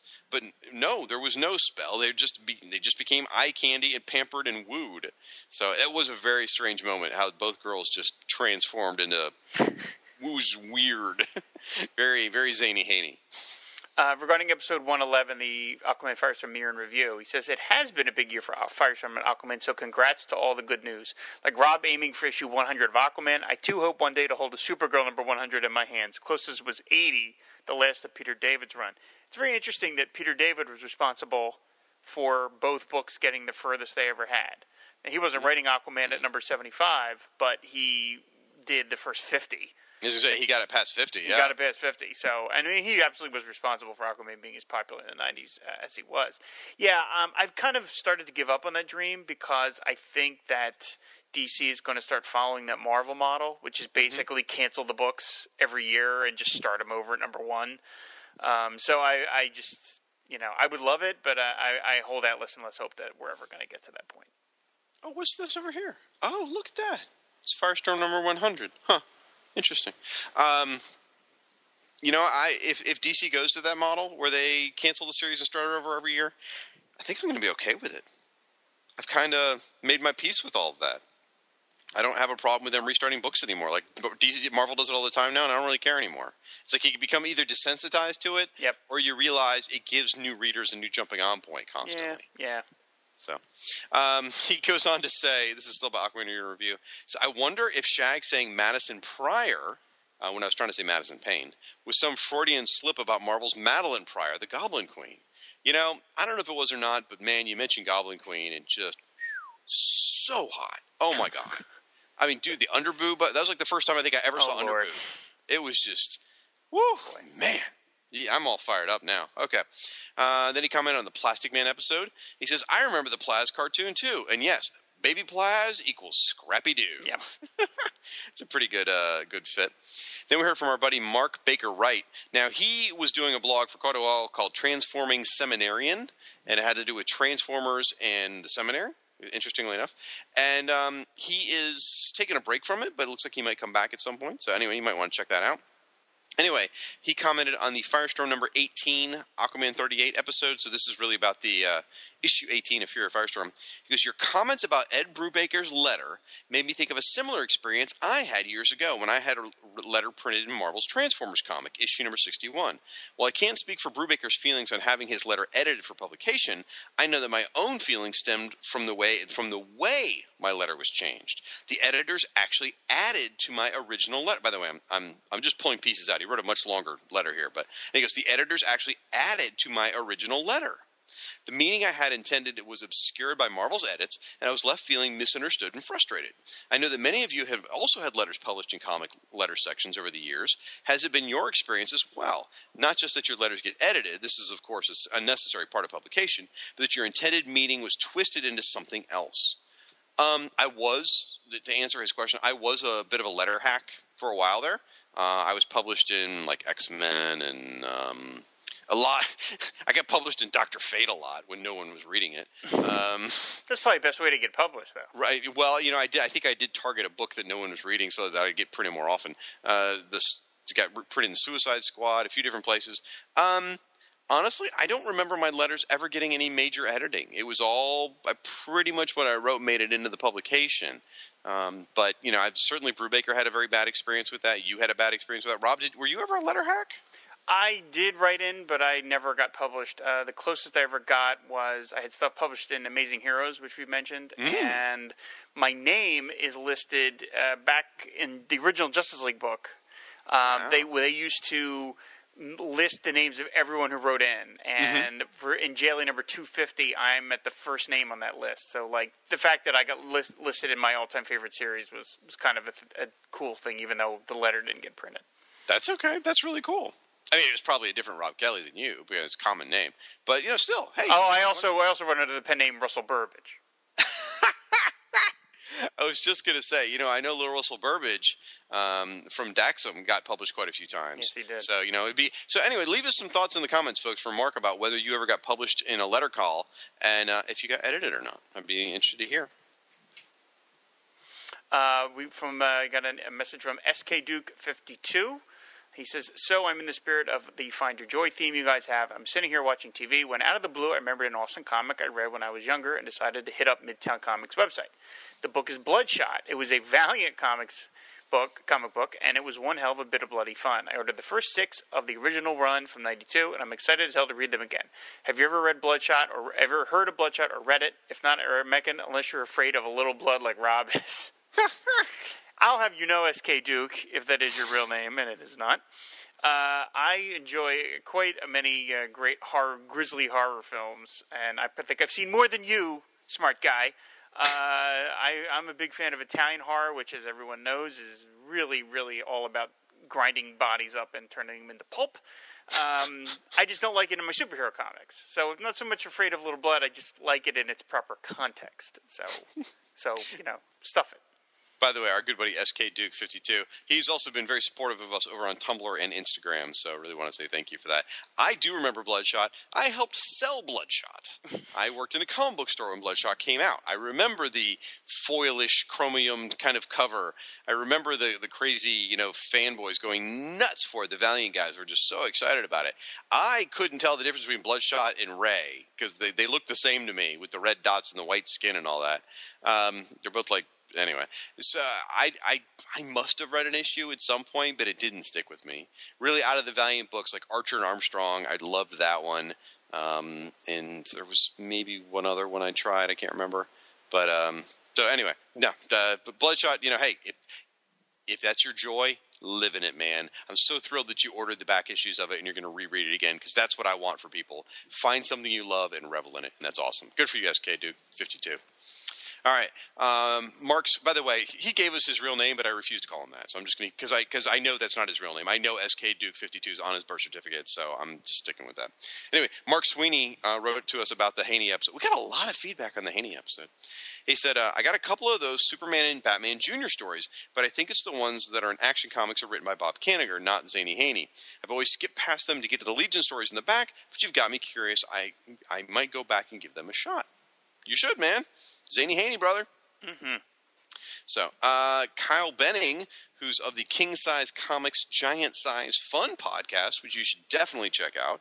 He's Fun also show. what? I said fun show. It is, and and he's also a member of the Legion of Super Bloggers. On the Haney episode, he goes, "Man, I love this Metamorpho song.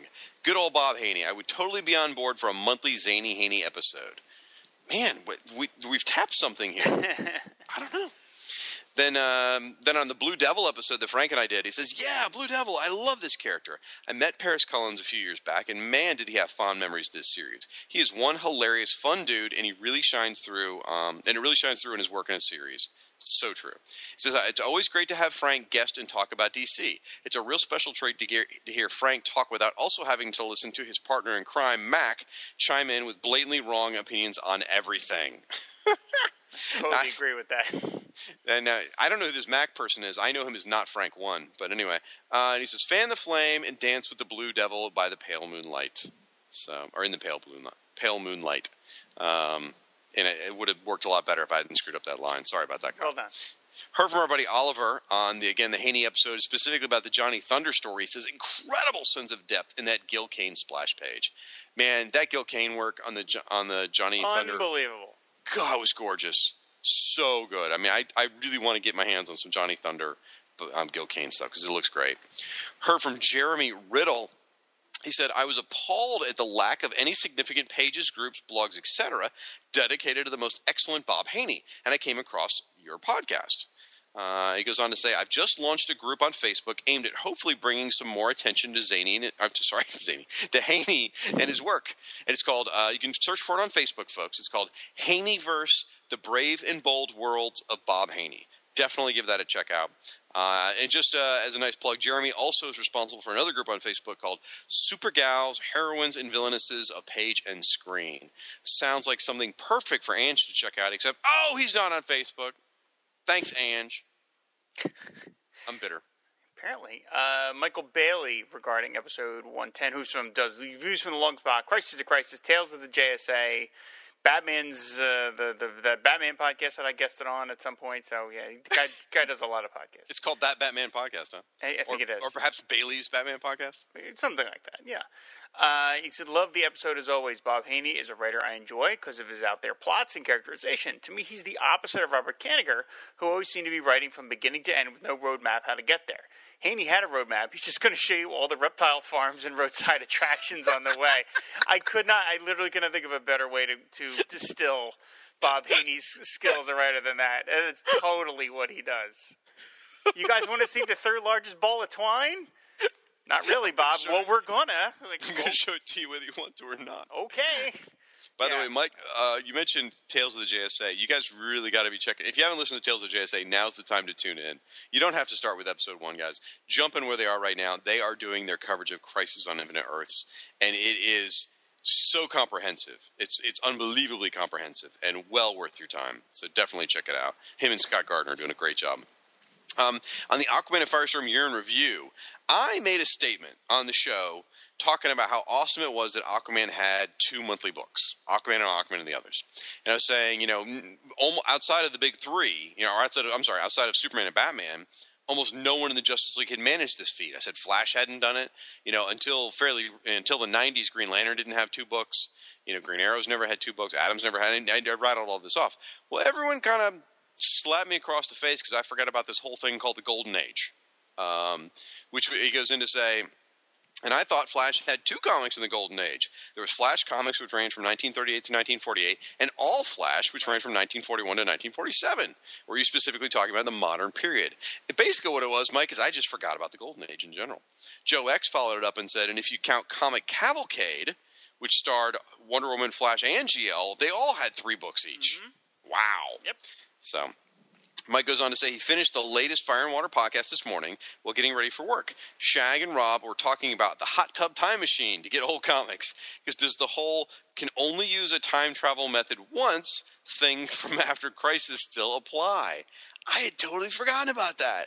After, in post Crisis, you could only use a time machine to get to a certain place one time. It was this weird thing where you could never use a time machine to go to that same time again. So I guess it was just their way of controlling stories from getting too out of hand. They were worried about zany Haney's out there, I guess, as writing stories. Then let's see on the Firestorm and Aquaman uh, new creative team episode. Uh, oh, this is just in general. He says, "Finding my joy." Trademark, trademark Shag Matthews and Rob Kelly. Lately has been Marvel related and so damn fun. I think I told you, Rob, that I got into Marvel Digital Unlimited. Yes. Oh my god, I am so in love with Marvel Digital Unlimited. I have read so many comics in the last two weeks. Just oodles and oodles and oodles of comics through the Marvel Digital Unlimited app. I am so in love with it. I cannot endorse it enough, guys. It is Netflix for comics. I wish so bad that DC had a model like this, but they don't. So take advantage of it, guys. In fact, you can get the first month free right now on Marvel Digital Unlimited if you go to, I think it's marvel.com slash Star Wars. You can get the first month free. You guys should definitely check this out. In fact, they just added. Um, you remember? Remember previously we talked about how uh, Marvel got the license to all Star Wars comics. Right. Like they, we thought they had the license to Dark Horse stuff.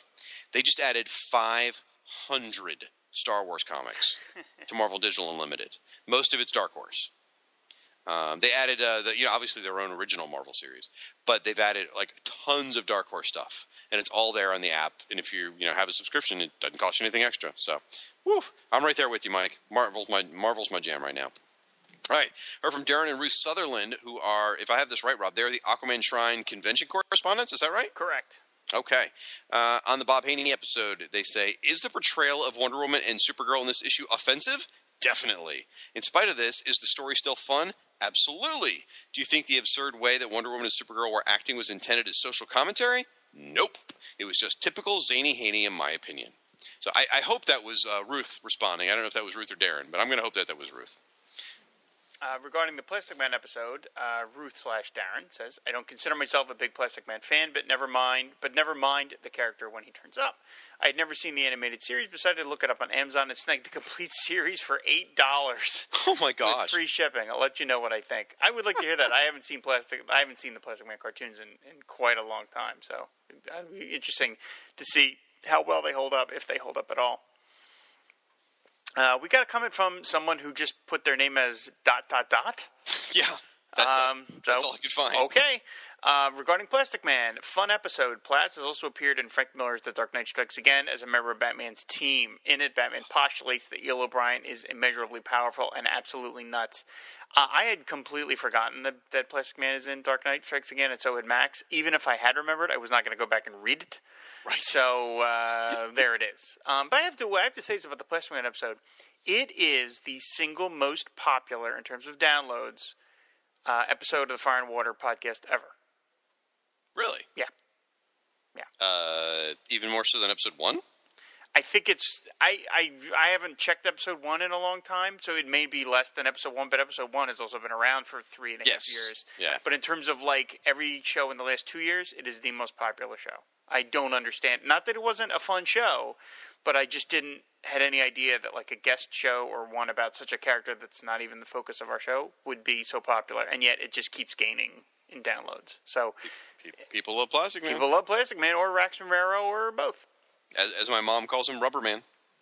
Okay. She says like, "Oh, I remember Rubber Man from the comics." I'm like, "I love you, mom. You're awesome." All right, I heard from our buddy Martin Gray, who runs a blog called "Too Dangerous for a Girl." Uh, we talked about the Bob Haney showcase, and in that episode, there was a bad guy named Multiface, who was just a weird, weird villain. And he writes, "I do like that Multiface took fashion tips from Colossal Boy," and he shared a picture of uh, uh, with us of Colossal Boy from his early Legion days. And I'll be damned, it, his costume does look just like Multiface's. Then on the Aquaman and Firestorm year in review, he said, "Never mind." Adve- oh, this is this is going back to that whole thing about uh, superheroes having more than one book uh, that I talked about just a few minutes ago. Never mind Adventure Comics. Wonder Woman headlined her own book and the original Sensation comics for a good decade. Um, yeah. Okay. So again, I screwed up. Thanks. Thanks for that. Want some salt? uh, regarding the Plastic Man episode. Again, hey, as Plas could as hey as Plas could become a speedy drill and the like. Perhaps he had super speed and vitality. And doesn't plastic need a high temperature to stretch? Where's John Byrne to over-explain when you need him? I'm happy, but just thinking it's Plastic Man. The reality checks idea was clever, but I wasn't keen. Plas isn't crazy, and who the heck was Bats to tell another hero how to live his life? We're to get into this in just a few minutes, but I'll tell you, I'm not a big Plastic Man fan. I think I told you this once before. I'm not a huge Plastic Man fan at all, and yet I really, really enjoyed your episode with Max and, and, and you. Max, Max knows his stuff, so he was Oh, a very yeah. good guest. Yep. So, I mean, it's a shame you were on it, but I mean, I, I I enjoyed it still anyway. It is a shame that I am on this show. It's true. It is. well played, sir. Well played. Got a message from Dan Mishkin. If that name rings a bell, it should, because he's one of the uh, one half of the duo that wrote the fire. I'm sorry, the the Blue Devil and Amethyst comics in the 1980s. Yeah, that Dan Mishkin. That's what I'm talking about. He said he, he posted on, the, on his own Facebook wall. He said, "Blue Devil fans and maybe friends from the real world who don't read comics and might have wondered what the heck I actually do." Would be interested in this podcast review of the very first Blue Devil story by Gary Cohn, Paris Cullins, and me, with all of us being kept out of trouble by Alan Gold. The podcast also contains news I had not heard yet that the first 18 issues of Blue Devil will be collected in a black and white showcase presents paperback this spring. And I especially enjoyed Shag's dramatic reading of the blurbs from the cover and the final page. Somebody gets me. Somebody gets me. Um, Dan's a great guy. I, I interviewed Dan and Gary several years ago for my Once Upon a Geek blog. Such a nice guy. Now, uh, I wanted to specifically get to this piece because he talks about the showcase presents that I talked about. Sadly, it looks like DC has canceled it. Uh, the showcase presents was announced back in August, and all, you know the announcement was legit. They really did announce it, but there has been not a peep from DC since. And all the other books they announced back in August have been scheduled. So near as I can tell, they have either canceled it or delayed the Blue Devil showcase, which absolutely shatters my heart in half. Um, it almost makes me want to just forgive up podcasting and comic books forever. Um, it's just it's a crime. So it's uh, very disappointing. So you know what, folks, write to your congressman, see if you can get Blue Devil collected. Okay. Heard from Michel Fiffe, who is another name you might recognize. He is a writer of Mar- of some Marvel titles, including Ultimate, uh, one of the Ultimate. Um, one of the ultimate titles. I can't remember which one. I'm so sorry, Michel. I forgive me. But he also does his self-published Copra book, which you should check out. Anyway, uh, Michel wrote in on Blue Devil. He said Paris Cullins doesn't get enough love. He's great. Also, had no idea about the Ditko Blue Devil connection. That's right. Steve Ditko was sort of tapped to be the original Blue Devil artist, and he didn't want anything to do with it. Heard from our buddy Jack Dower. Now, we hadn't heard from Jack Dower in many, many, many, many months. As you know, uh, probably Jack is in an insane asylum in Gotham, and he is not allowed many visitors. He's usually in lockdown, and uh, he apparently has been able to get a hold of our podcast again. He's been writing in. Uh, so here's one of his letters on the Blue Devil one. He says, I have seen Blue Devil's 80s costume, and Shag's right. It looks a little silly. Seeing how I'm a huge fan of the, of the waddling master of foul play, silly looking's not really a drawback for me. Frank has a point. This is a comic book. It is true that certain designs only work in comics or animation, but should that automatically rule out their use? Arrow and Flash have given different looks to characters that you don't see mimicked in the comics. Shag has a point, though, that it may be uh, may not be viable in today's comic market. So why do you um, so why not do it as a digital weekly at 99 cents an issue like Batman 66? This title represents a different time in DC Comics and has been and uh, has been successful. Do you think a 99 cent digital weekly could breathe the fun back into Blue Devil, or would you try something different? Um, to answer your question, Jack, I mean, would I love to see a 99 cent super fun Blue Devil 86 book? Oh, yeah. That'd be phenomenal. Do I think DC A has an interest in it? No. Do I think DC has the ability to produce it nowadays? I don't know that they do. Um, they don't do a lot of fun comics anymore, and especially fun superhero comics that aren't a straight up pastiche of a, a TV show like Batman 66 is.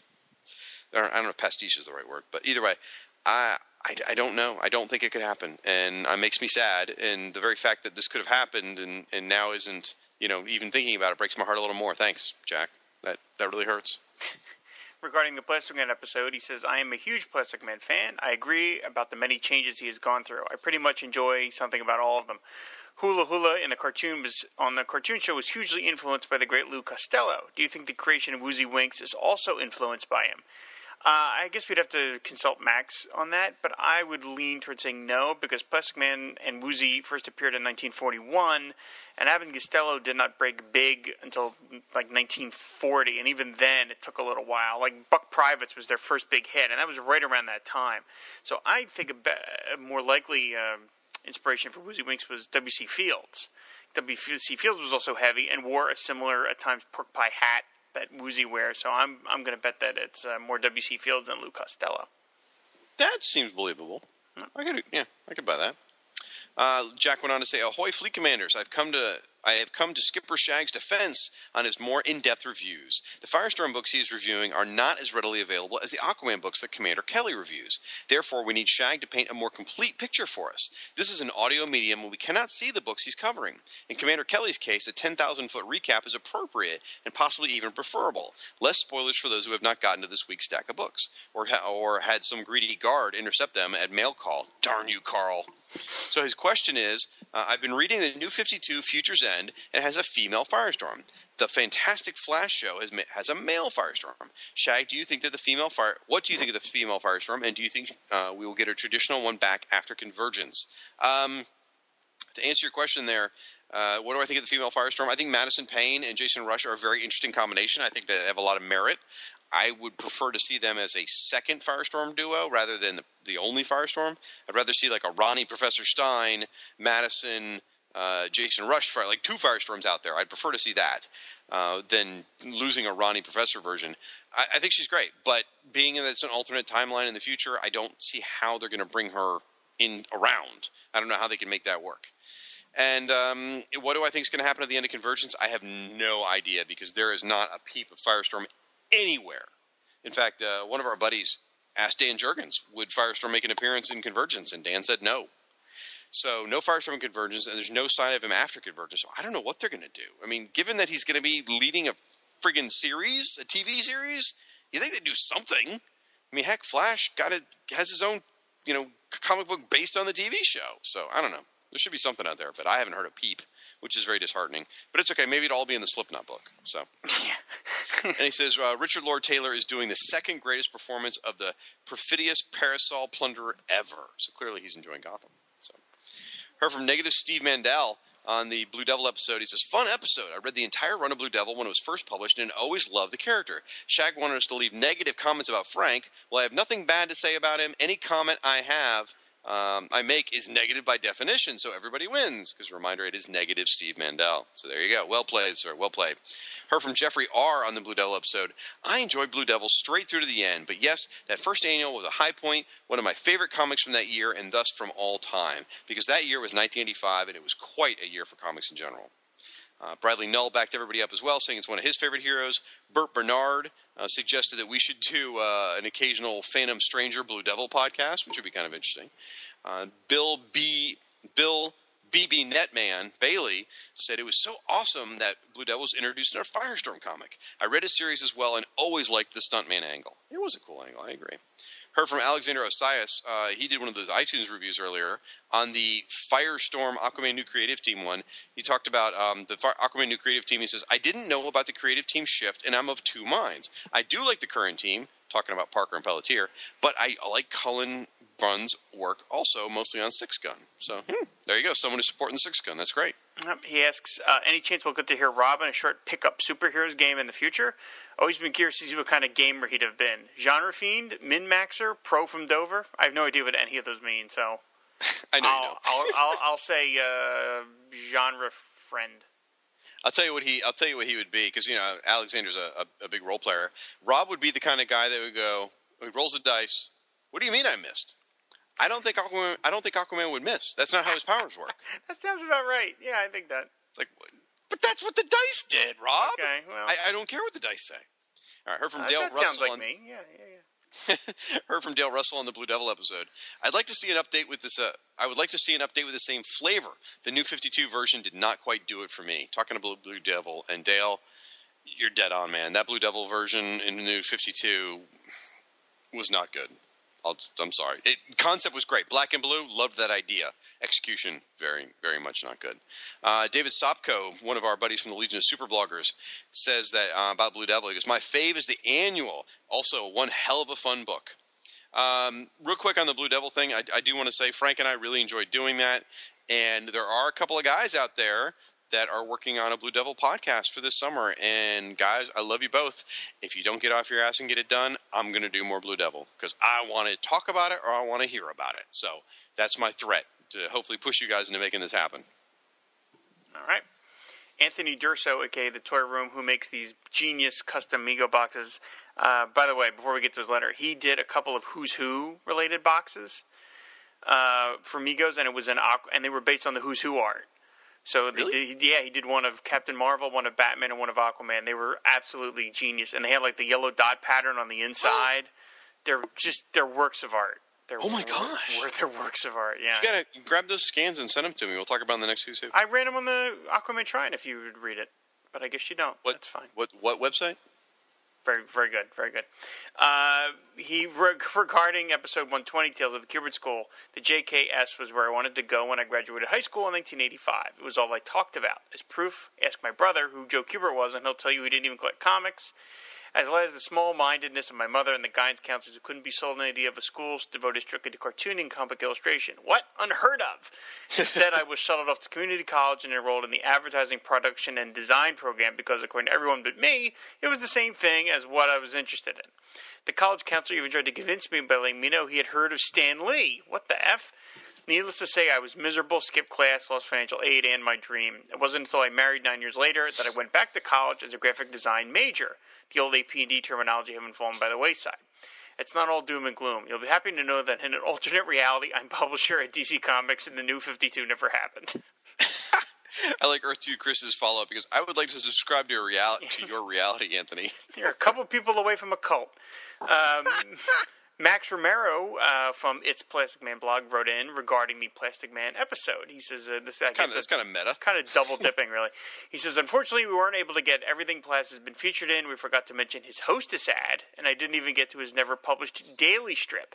So I appreciate you guys filling in some of the blanks. Yeah, I I don't know if Plastic Man like could maybe fill a second episode, although considering how popular that episode was, maybe we should do it. But I would love to have gotten to some of that other stuff. I, re- I was personally mad we forgot about the hostess ad, just because I love the hostess ads and that that deserved a mention. So sorry about that, Max. Our buddy Zoom Yukinori followed up. He goes, I know I have a copy of that Plastic Man movie script somewhere. And he found it on a website called sci fi scripts.com. And you just search for Plastic Man out there. And he goes, From what I gleaned, this does match the draft copy I was given by an old contact I had at Warner Brothers. Pretty cool. Robert Gross followed up on the Plastic Man episode and said, So who would win in a fight? Plastic Man or Mr. Fantastic? That's a naughty question. And Oscar Olede, Olede said, make it a two versus two with Elongated Man and the new Mrs. Marvel, which is Kamala Khan. And then Stephen uh, SK Duke 52 came in and said, they just get tied in knots. I love this. I love you guys. You're so funny. Uh, Justin, who goes by Gorfopedia over on Twitter, on the Plastic Man episode, he said, Fire and Water podcast sure has given me a greater appreciation of Plastic Man. Then, uh, let's see, Craig Lives Here uh, says, it, Is it weird that I want That Time Is Now by Michael Kohler for the end credits of the Justice League movie? No, Craig. No, it's not. all. it's perfect. Uh, Michael Chiaroscuro wrote in regarding the episode 117, Firestorm 18, Aquaman 38. Things got in the way in recent months. Mrs. Chiaroscuro and I had twins. That'll do it. Congratulations, Michael. Congratulations. That's Zan and Jaina.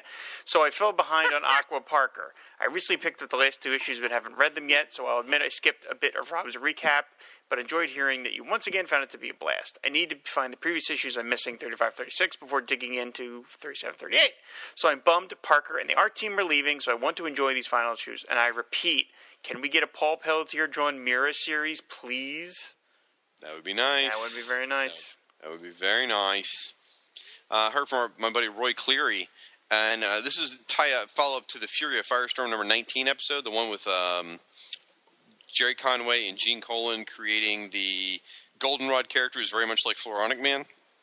And he said, by the way, Batman number 344 was by Gerry Conway, and it's Batman versus Ivy, who creates a plant monster that resembles Goldenrod and Floronic Man, and the artist is Gene Colan. That's right. It's got a cover by not. it's got a cover by Joe Kubert. I had that one as a kid. Maybe they maybe they they're stuck on something. So. maybe they wish they'd written Swamp Thing. I don't know. Uh, we got a uh, message from David Gutierrez, and regarding episode 118, Unite the Seven, Firestone Dubio. And he writes, oh, this was on Twitter. He says, at Firestorm Fan, at Aquamatron, Kelly hates the Highlander, then you hate life, my friend. now, I should. T- this show has already gone on way too long, but I but I feel like I should mention this story because we didn't get to it at the Kubert School episode. I like the first Highlander movie perfectly fine. I don't love it the way a lot of people do. I'm that way with the Matrix too. I just am like I watched it. and I'm like okay, I liked it. I didn't, you know, I wasn't like oh my god, it's the greatest thing ever. But all the guys from Kubert loved it. Like everyone, like the, all the guys that I went. Islander or Matrix? Oh, I'm sorry, Highlander. Yeah. Uh, all the guys that I were in my class, Tom Zoller, my buddy Sean Tiffany, my other buddy Craig Patrick, and they all loved Highlander. So we all go see Highlander 2 in the theater because, of course, you're super excited. It's Highlander 2. Now, I'm the only one going into the theater with not a great love of Highlander. You know, I'm just like, okay, fine. So, like, two minutes in, they get into the whole thing about the that it's all takes place on a, or, you know, they're all from a far an alien planet, and you've got this whole row of guys going, "What the f?" And, I'm the only one like like okay. Like I just accepted it on face value because Oh I wasn't that offended by it because I didn't let you know I wasn't like the first one was some sacred text but it was so funny. I I still remember that sitting there with like seven or eight guys on the other side of me and every one of them was just pounding their fists. They were so mad. And I I was like I was like I, I was like oh oh okay. It was still a terrible movie Oh my gosh! I, I have a similar story. Um, I don't know if I've told this one on the air before or not, but I have a buddy, at least back then in college, who he used to get in bar fights all the time, and so we called him Tanner. And uh, I oh right you remember- mentioned him yes Yeah, Bad News Bears. They he, kid's got a black eye. That what happened to him? He got in a fight with who? The seventh grade. So yeah, we call him Tanner, and uh, we go to see Highlander two, and we do hold Highlander very, very highly. Me and all my friends, and they got to all that alien stuff. And there's a part where he goes, "I'm Connor MacLeod from the planet Zeist." My buddy stands up in the theater and yells, "Bullshit! You're from Scotland!" And everyone in the audience starts clapping. wow I mean, that's how much people hated this movie. Halfway through, the entire audience had decided they hated this movie on opening night. Yep. So anyway, David then uh, sends on Facebook a picture of this semi that on the side has been airbrushed a series of wildlife and Connor MacLeod, who dressed up in his animal skins in uh, early, you know, warrior Highlander days with the castle in the background and everything. And David said, "Rob, uh, I'm driving this to your house, and Shag is my co-pilot." Nothing says love like airbrushing on a car. It really, I mean, that's that's the purest kind of love, I think. Anyway, uh, we heard from Professor Alan, Alan Middleton, uh, or I prefer to call him Professor Alan Quartermain, from the Relatively Geeky podcast. He says, uh, talking about Unite the Seven. As soon as I saw the movie image, I thought of the Seven Seas being Unite the Seven, whereas the rest of us kind of thought it was Unite the Seven Justice League members. So it'd be interesting to see which one's right.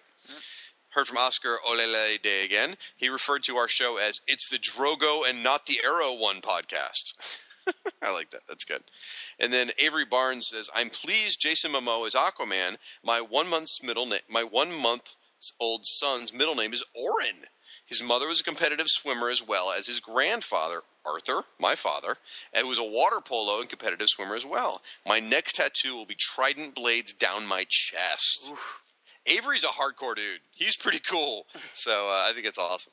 I got a message from Glenn Lutty from uh, episode regarding episode 118, United 7. I'm glad Rob Zombie got into the superhero gig. really shows range that he's not just a hack director with limited ability. He's going to rock as Aquaman. As far as the other guy, I haven't warmed to the Flash series. Love Arrow, though. Really haven't warmed to the Wow, you're one of the few people I've, I've come across that haven't warmed to the Flash. So, heard from Van Z, who's uh, who's uh, also goes by Al Gurdon, but I don't believe either one of those is his real name. Says, I don't know if I'm softening in my old age, but I got a kick out of the Jason Momoa Aquaman picture. I, it was one of those. I was one of those who didn't like Man of Steel look for Superman.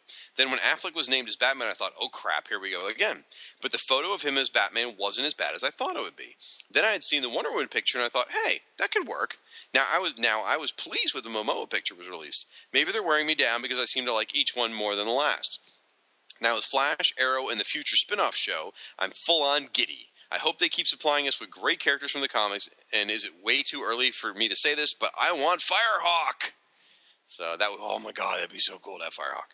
So, but it's nice to hear someone's excited about the Momoa picture. That's fantastic. That's what we, that's what we need to hear. We need to hear that positivity. You know. Uh, I heard from Daniel Cynical Adams, who's in the band Bad Mama Jammas and also the band Carter Road. He says, I'm totally not convinced Arthur will be a raging Namor-esque, though I think he'll have outbursts, but will mostly be com- a composed, fair monarch. I think the solo film will get into the impetuousness of his youth, but the JLA and BVS version will be the mature version. I hope you're right. That sounds like uh, I like that summation, Daniel. Daniel's always kind of got his thumb on the uh, the pulse of the movies. Also, he's pretty pretty in tune with that. So, heard from our buddy Buck Roulette. Buck Roulette. Uh, also, had a huge supporter, by the way. Really appreciate everything he does for us on Twitter, Tumblr, and Instagram. On the Unite the Seven episode and the Firestorm debut on Flash, he says, I was just as giddy as Shag when I saw Firestorm on The Flash. That show was so good, and I love that they're really championing Firestorm on the show. Then he tweeted that this is really a who's who comment, but I just loved it. He uh, on Instagram he posted a picture of these four bottles of Angry Orchard hard cider, Sinful Apple, and they appear to be empty. And he says, "This is how I'm spending my Sunday. Also listening to the Fire and Water podcast. Love those guys. Hashtag Who's Who."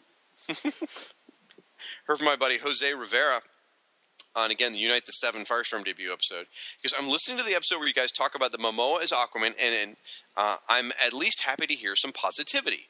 It seems anytime a DC movie still or rumor comes out, people are ready to jump up and jump down its throat, nitpick it to death, and then declare why Marvel's better and why DC is stupid for even trying. As a DC fan, it's annoying. Personally, I don't mind the look of Momoa because he reminds me of the Peter David version, and we haven't really seen his look, entire look. We got a waist up shot, and that's it. We live in an odd culture where apparently a movie is either epic or fail based on one publicity still. Come on. And I said, This is why I love listening to your show. Even if one of you isn't thrilled with something, you still say you're going to give it a shot or chance, and it's not, um, there's not enough of that going around, and I wish there was. right back there with positivity. Thank you very much. We appreciate that, Jose. Heard from Aaron Moss, our buddy who does the Head Speaks podcast and Task Force X task that's harder to say than you would think task force x podcast he says uh, about firestorm on flash firestorm was so fucking awesome I've had to rewatch this scene a couple of times. I've left those two episodes on, of Flash on my DVR so I can get a flat, Firestorm fix every so often. And then over on the um, uh, Facebook group called Unite DC Comics, he po- he was out there uh, promoting this. He said, uh, "Your best bet is to follow Shag's advice. Find your joy and read books that make you feel good and you enjoy. Truer words were never spoken." I appreciate that. The, the, the keep beating the find your joy drum, folks. It's more people need to enjoy this hobby. Tim Wallace, uh, who does Court Industries, the Legion of Super Bloggers, and he's helping write over on Firestorm Fan. He does our Futures End recaps. He says um, on the uh, Unite the Seven episode, he goes, Well, I personally love the Peter David Aquaman. I am 100% okay with the Momoa shot we got. I know some have their concerns and doubts, and I respect that. I think we all need to keep something else in mind, though. We're looking at a picture. This is uh, very similar to Jose's thoughts. A single static image. Until we see that in motion and with delivery and dialogue and in a story context, it's hard to tell what we'll really get. Beyond that, it's a kick ass costume and trident.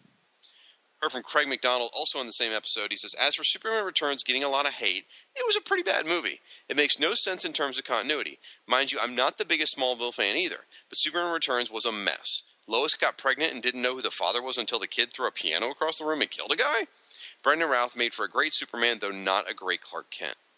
Interesting that Craig would say all that because I actually felt like he was a better Clark Kent than he was a better Superman, or at least uh, echoing uh, Christopher Reeve's portrayal. But you know, I, the recent episode on the Aliens episode or franchise episode, I should say, where you and Mike talked about Superman Returns. Yes, briefly. You- yeah. Well, yeah, but you mentioned your favorite scene in that episode and part of any superhero movie was the rescuing the plane scene. Yes. Yep. And you know that wasn't in the original script. They came up with that kind of last minute.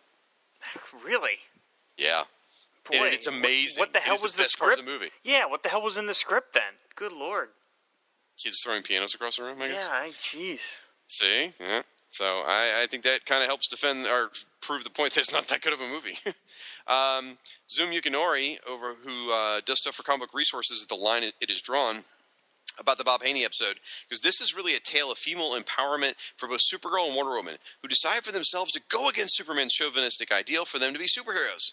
And they do this by choosing to act weak and feminine so they can be attractive and ideal women to two obviously chauvinistic Frenchmen, and later they realize that in their hearts they really are supposed to be heroines and thus choose for themselves to give up their preferred male chauvinist ideals to follow Superman, essentially?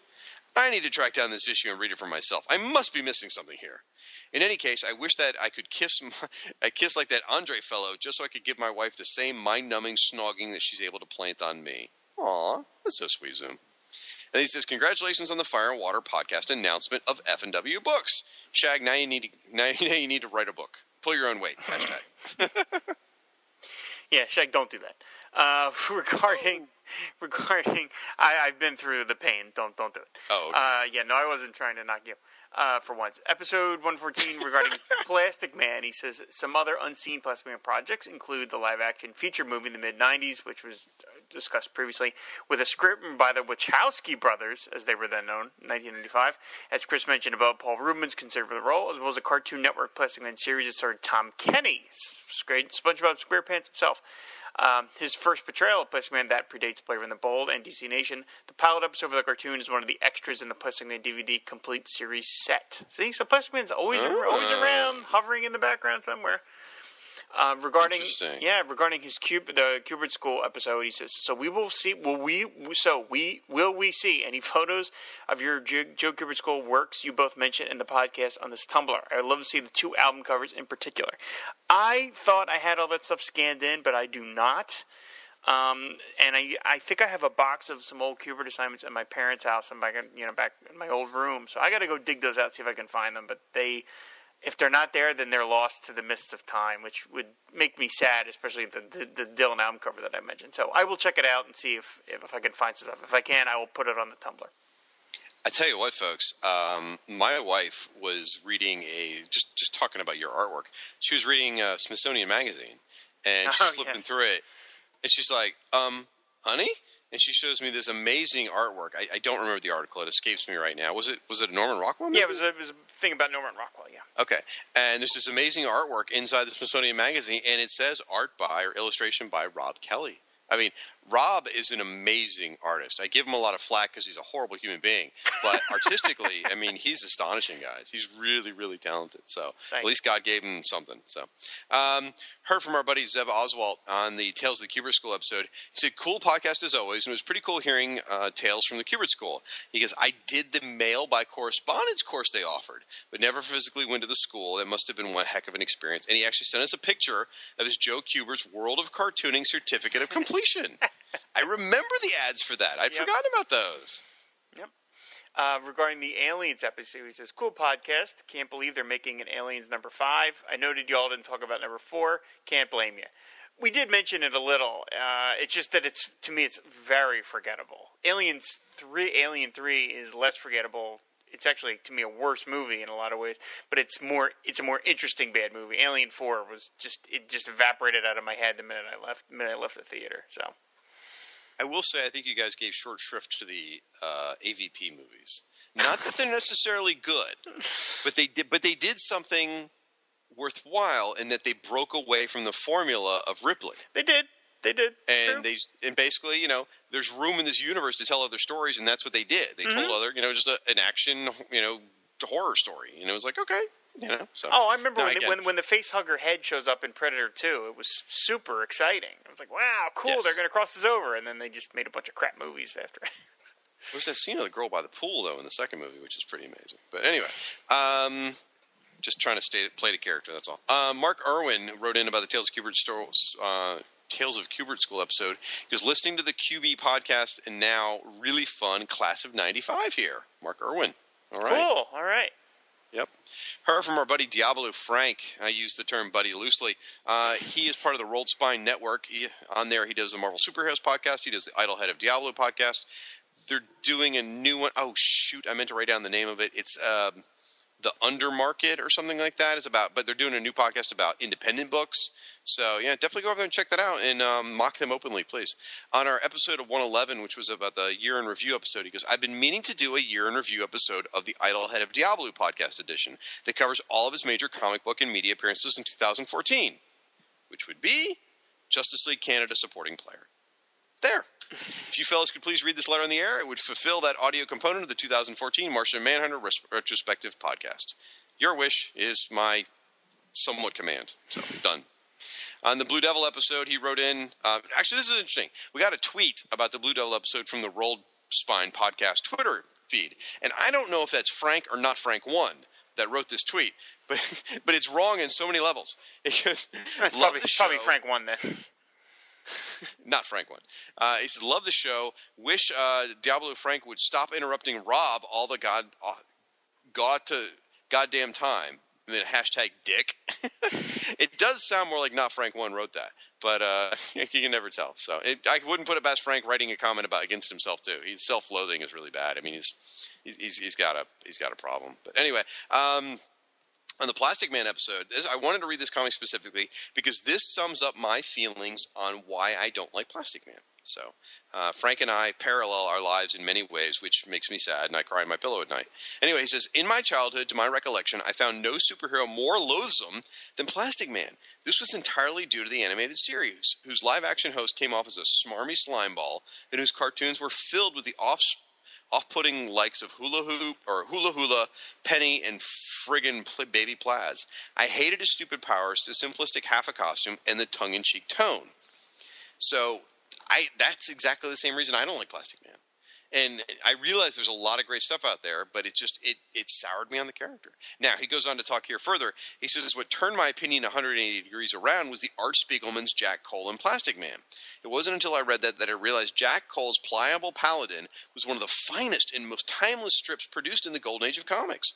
Like with like with most properties DC purchased from other- publishers, the the new management so absolutely misunderstood the nature and appeal of their acquisition as to it appears for all intents and purposes to actively sabotage their own efforts.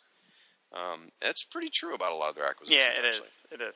Then he says DC buried the rights so deep in their vaults that their own editors didn't know the character was available to them. Julie Schwartz has said that Elongated, Elongated Man only existed because he was unaware DC owned Plastic Man. That's insane. I didn't know that. There's Is a that history. real? Yeah, there's a history of DC not knowing they own the rights. There's that story about DC had the rights to publish James Bond comics in the '60s and they didn't know it. Oh my gosh. Yeah. Wow. See what happens when you don't have computers. Oh my gosh.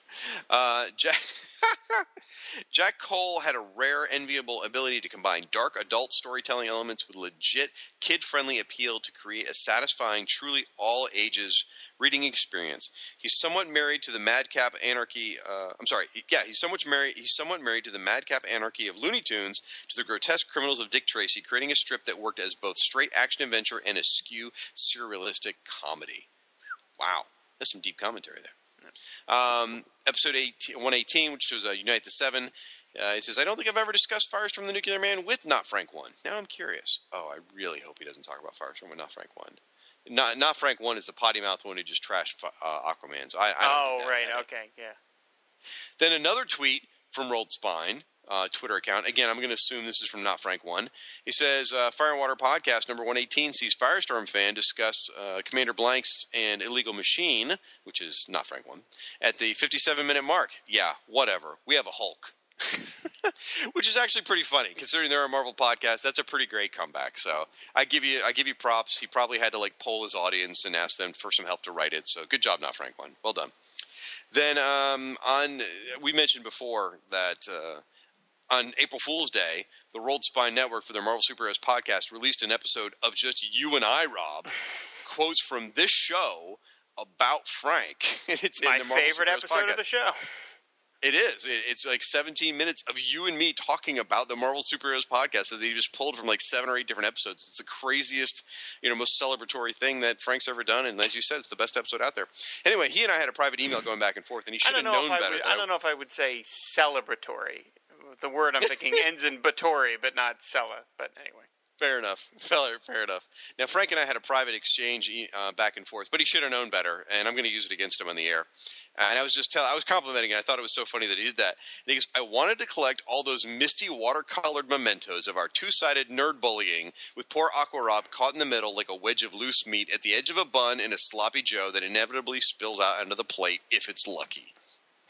The man has such a command of language. It's amazing. He should do something with that. That's going to come back to haunt you, Frank. Her from uh, Bo Johnson. He said, "How's about a podcast detailing the DC implosion?" And this was for Rob to read, not for me. Whoops. Yeah, I wonder why you just kept talking. Okay, fine.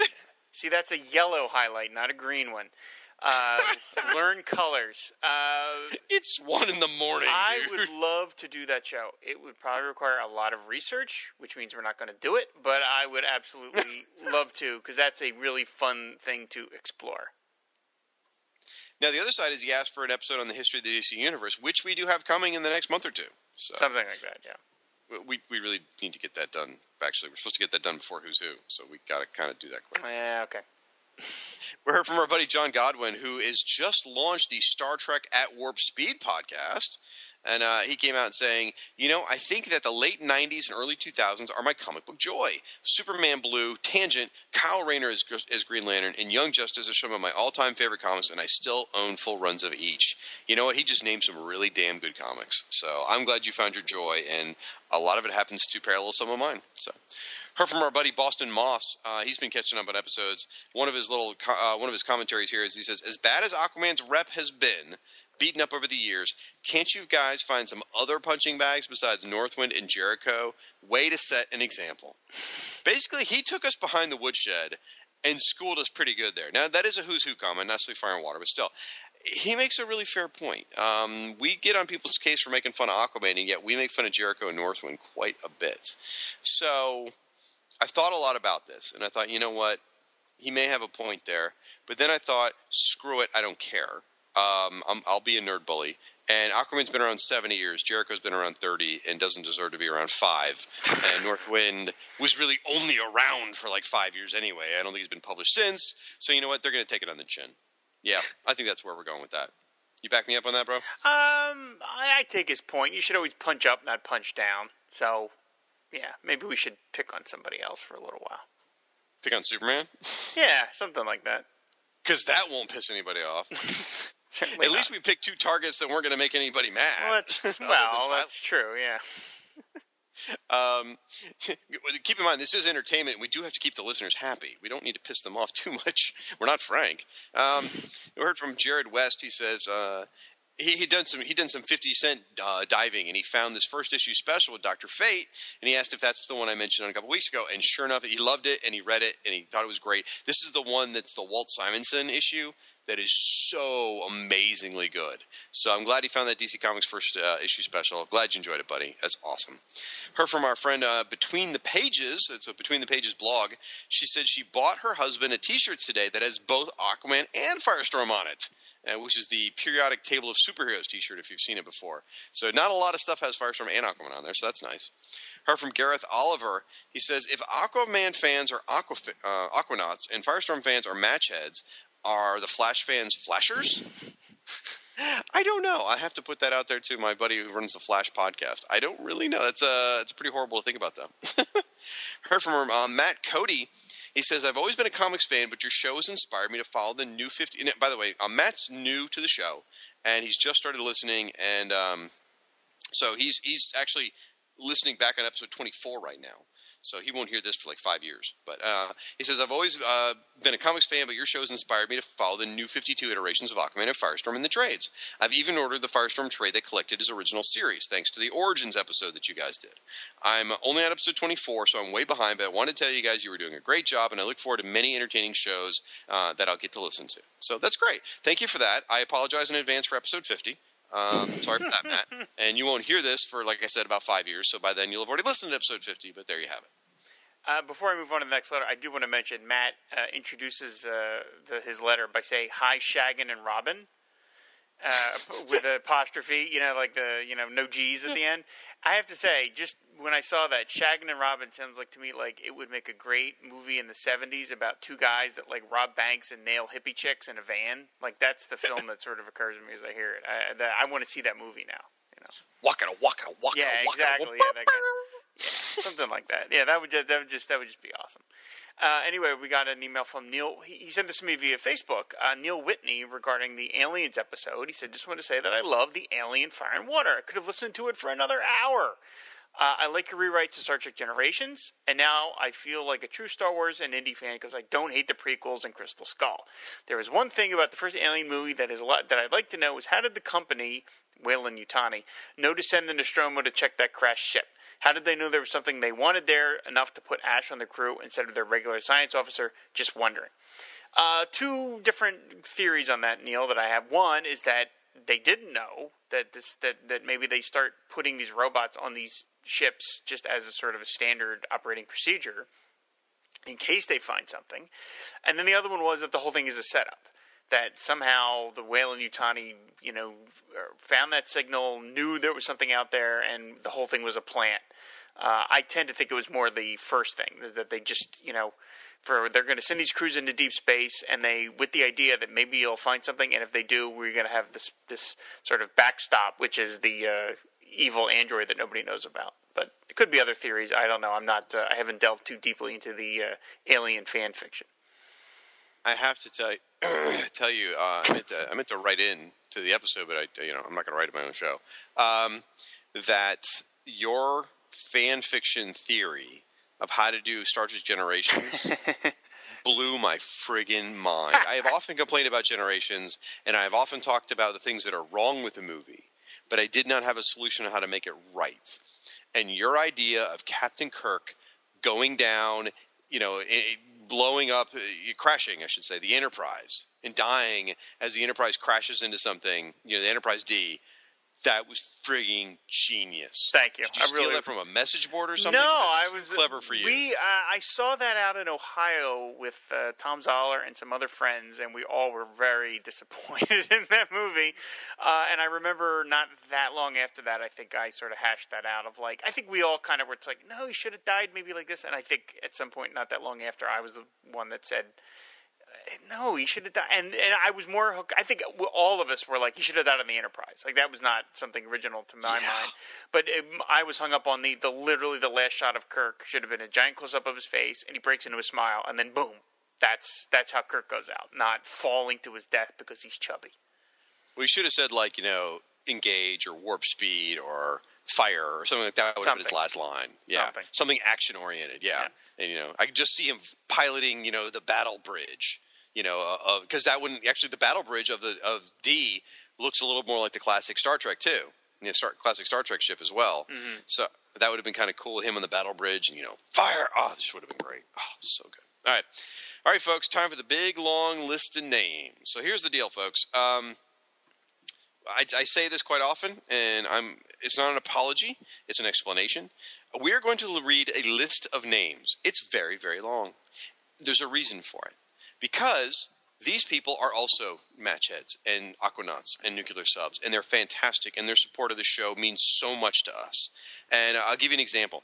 The only time this entire podcast, Caleb Nauer, is going to get mentioned is right now. But you know what? He promotes us on Facebook, on Twitter, on Instagram. This guy's great.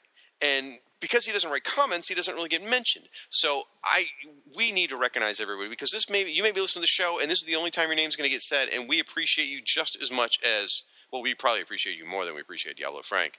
But um, you know, everyone's a vital part of this Fire and Water podcast community. So while it is a big list of names and it may not be entertaining for you, it's important, and these people matter. So uh, with that, Rob, you wanna um, you wanna take us away with with Facebook? I, don't, but I will. Uh, we got names on Facebook. Uh, yeah, here we go. Uh, Abel Padilla, Adam Ackerman, Adriano Mello, Al Sedano, Alan King, Alan Middleton, Albert Miranda, Alberto Toby, Alexander Adrock, Alvaro Aggression, Amar Al Zawain, Andrew Slinkard, Andrew Bachbacht, uh, Andy Graves, Andy Capellish, Anthony Kundrath, Ari Ismed Jr., Arthur Kazada, Attack Comics, Avery Barnes, Ben Herman, Bill Beeben and Bailey, Bill Carl Irwin, Bill Seckman, Bill Tucker, Brad O'Leary, Bradley Austin Null, Kane Dorr, Carlos Guimares, sorry, Catherine Rodriguez, Chad Argabright, Chris Cady, Chris Hayes, Christian Pedinato, Christopher J. Warden, Christopher Luke, Christopher Pedraza, Christopher Whedon, Clark Polanco, Corey Hodgson, Cosmic Cat Comics, Craig Allen Howard, Craig Amos Maximus, Dale Peeling, Dale Cynical Adams, Daria Brooks, Derek Throwback Dixon, David A. Pascarella, David A. Gutierrez, David Anstis, David Foster, David James, David McKinney, David Sapko, DC Comics, The Justice League, DC in the 80s,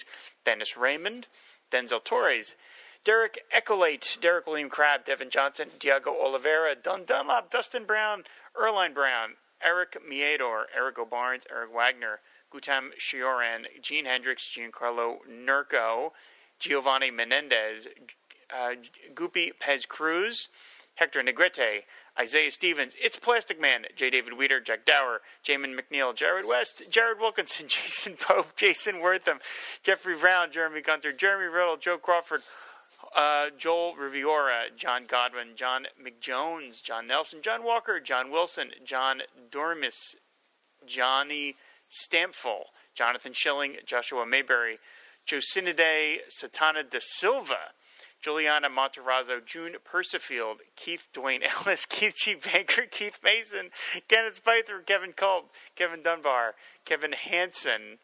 I uh, lost my place.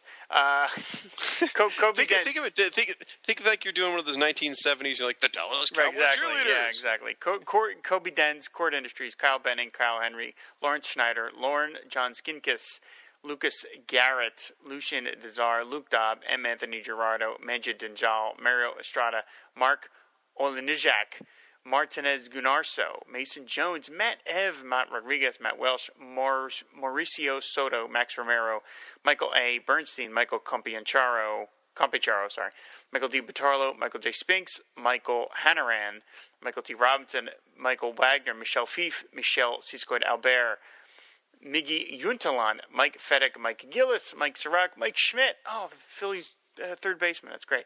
Negative Steve Mendel, Oscar Olade, Ozzy Ray, Paul Pat Burchett, Paul Evan Griffin, Peter A.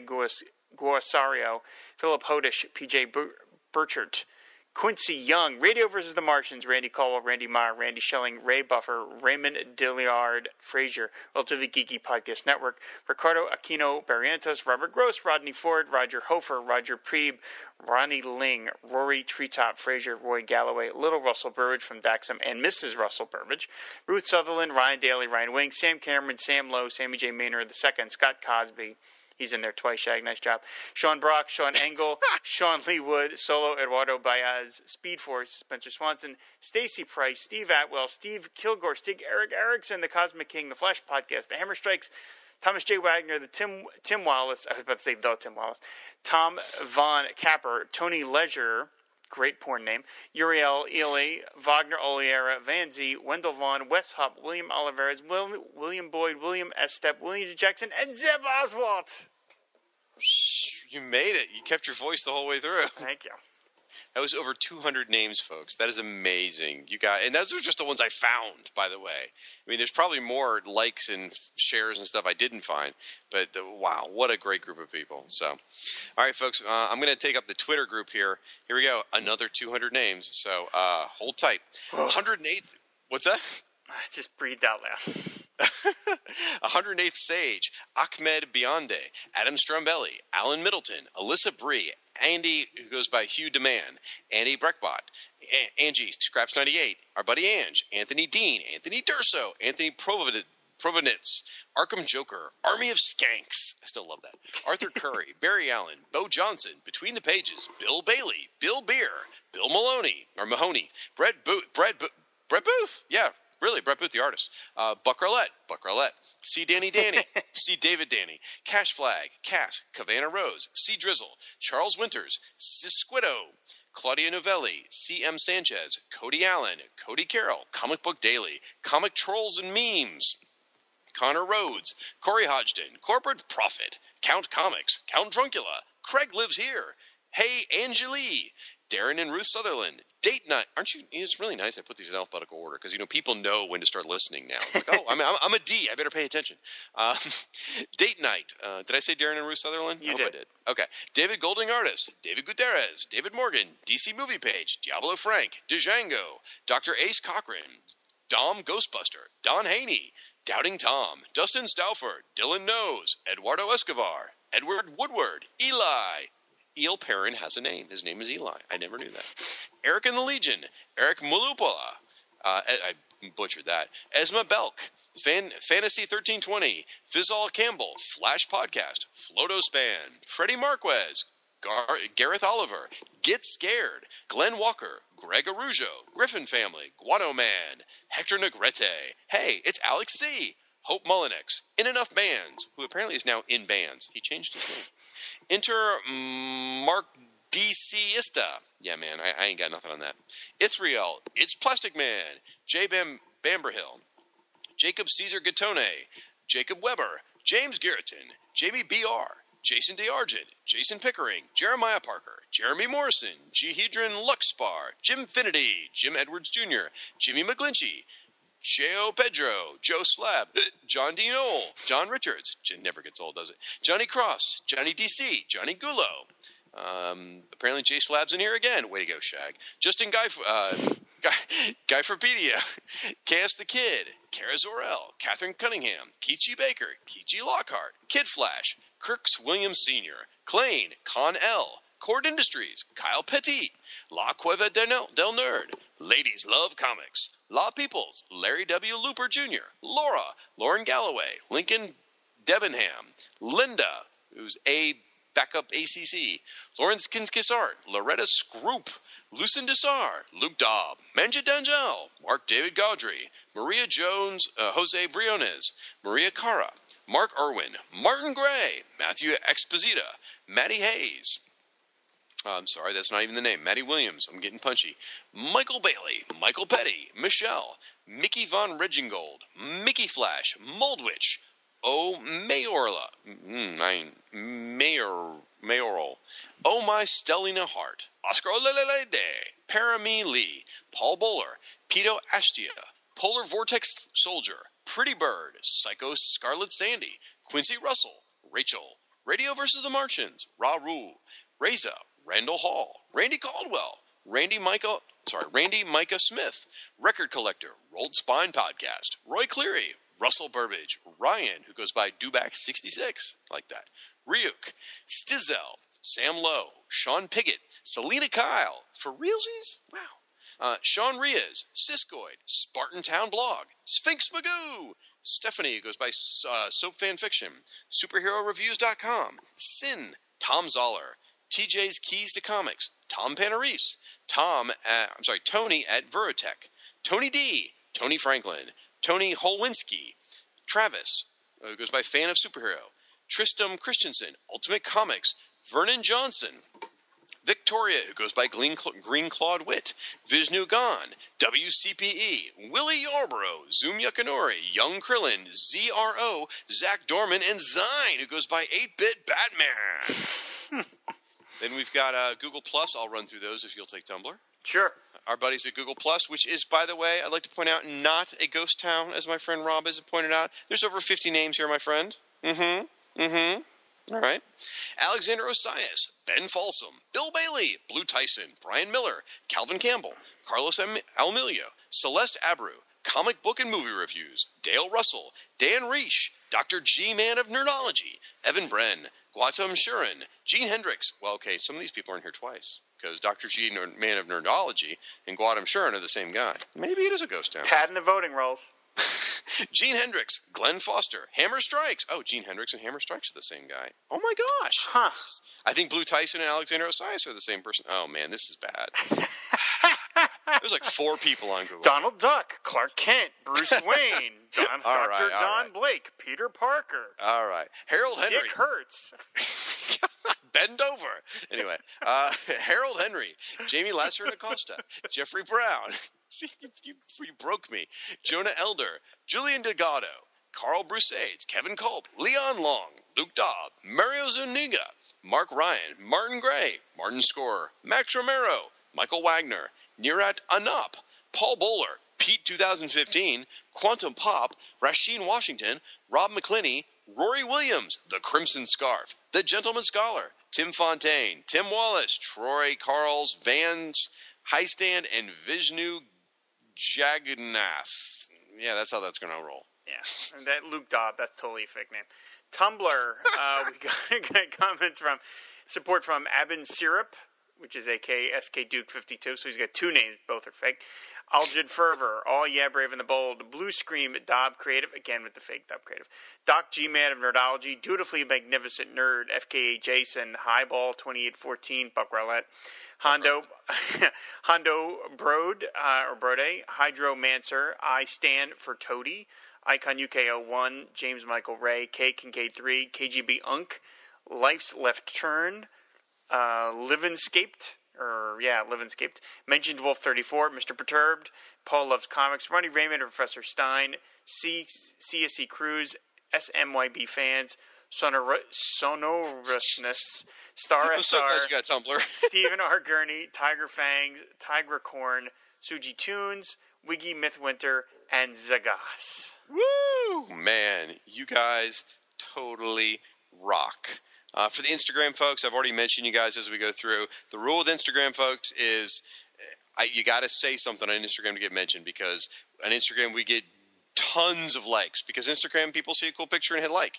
They don't necessarily follow the show. So you got to say something and, and then we'll mention you on the show as we've done with a lot of our Instagram folks today. But man, what an amazing group of people! The Fire again, the Fire and Water podcast community, single best podcasting community ever. You guys are the bomb, and you guys are such an integral part of the show. We couldn't do it without you. So thanks so much.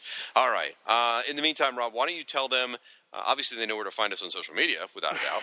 Uh, tell them how to reach us via our email address, please. Firewaterpodcast at comcast.net. Yep. We also have a Tumblr where, we'll put, where we post stuff from various episodes. I don't know if we'll have anything from this episode or not, just given the nature of it. Maybe. I don't know. Maybe I'll put a picture of Slipknot up there for fun. But uh, what's that Tumblr address, Rob? Firewater pod, fire and water podcast.tumblr.com. One job, Rob. One job. That's all you got. Dude, it's one in the morning. All right, folks, you can find my uh, nemesis Rob over at AquamanShrine.net. You can also find him on Facebook and Twitter. And if you really want to have some fun, go over to Google Plus and ask him a question, see if he'll answer it. Then uh, you can find me at Fire. Go in a cave and yell it too. If you if you if a tree falls in the forest and nobody's there, If someone leaves a comment on Google Plus, is there anyone there to read it? right? Um, apparently, fifty people will, or at least them and their multiple identities. Uh, anyway, you can find me at firestormfan.com. You can also find me on Facebook, Twitter, Google Plus, Instagram, and Tumblr, all under the same sign. Uh, and folks, that is going to wrap it up for this episode. Please come back next week. Give us an iTunes review. Send us an email. Put a comment out there. Just say hey, because you guys are the bomb. Send So- five bucks. I guess you could do that too. Sure. Just make sure it's earmarked for Shag, not Rob. Anyway, until next time, folks, fan the flame and ride the wave. Buck Rowlett.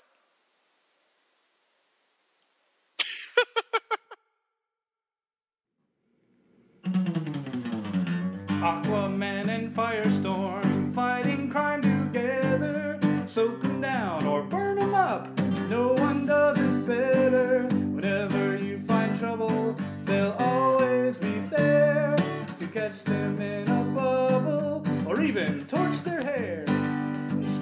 truth and justice in sea, on land, in air.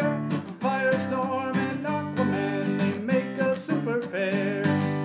Aquaman and Firestorm, super friends forever. Yeah!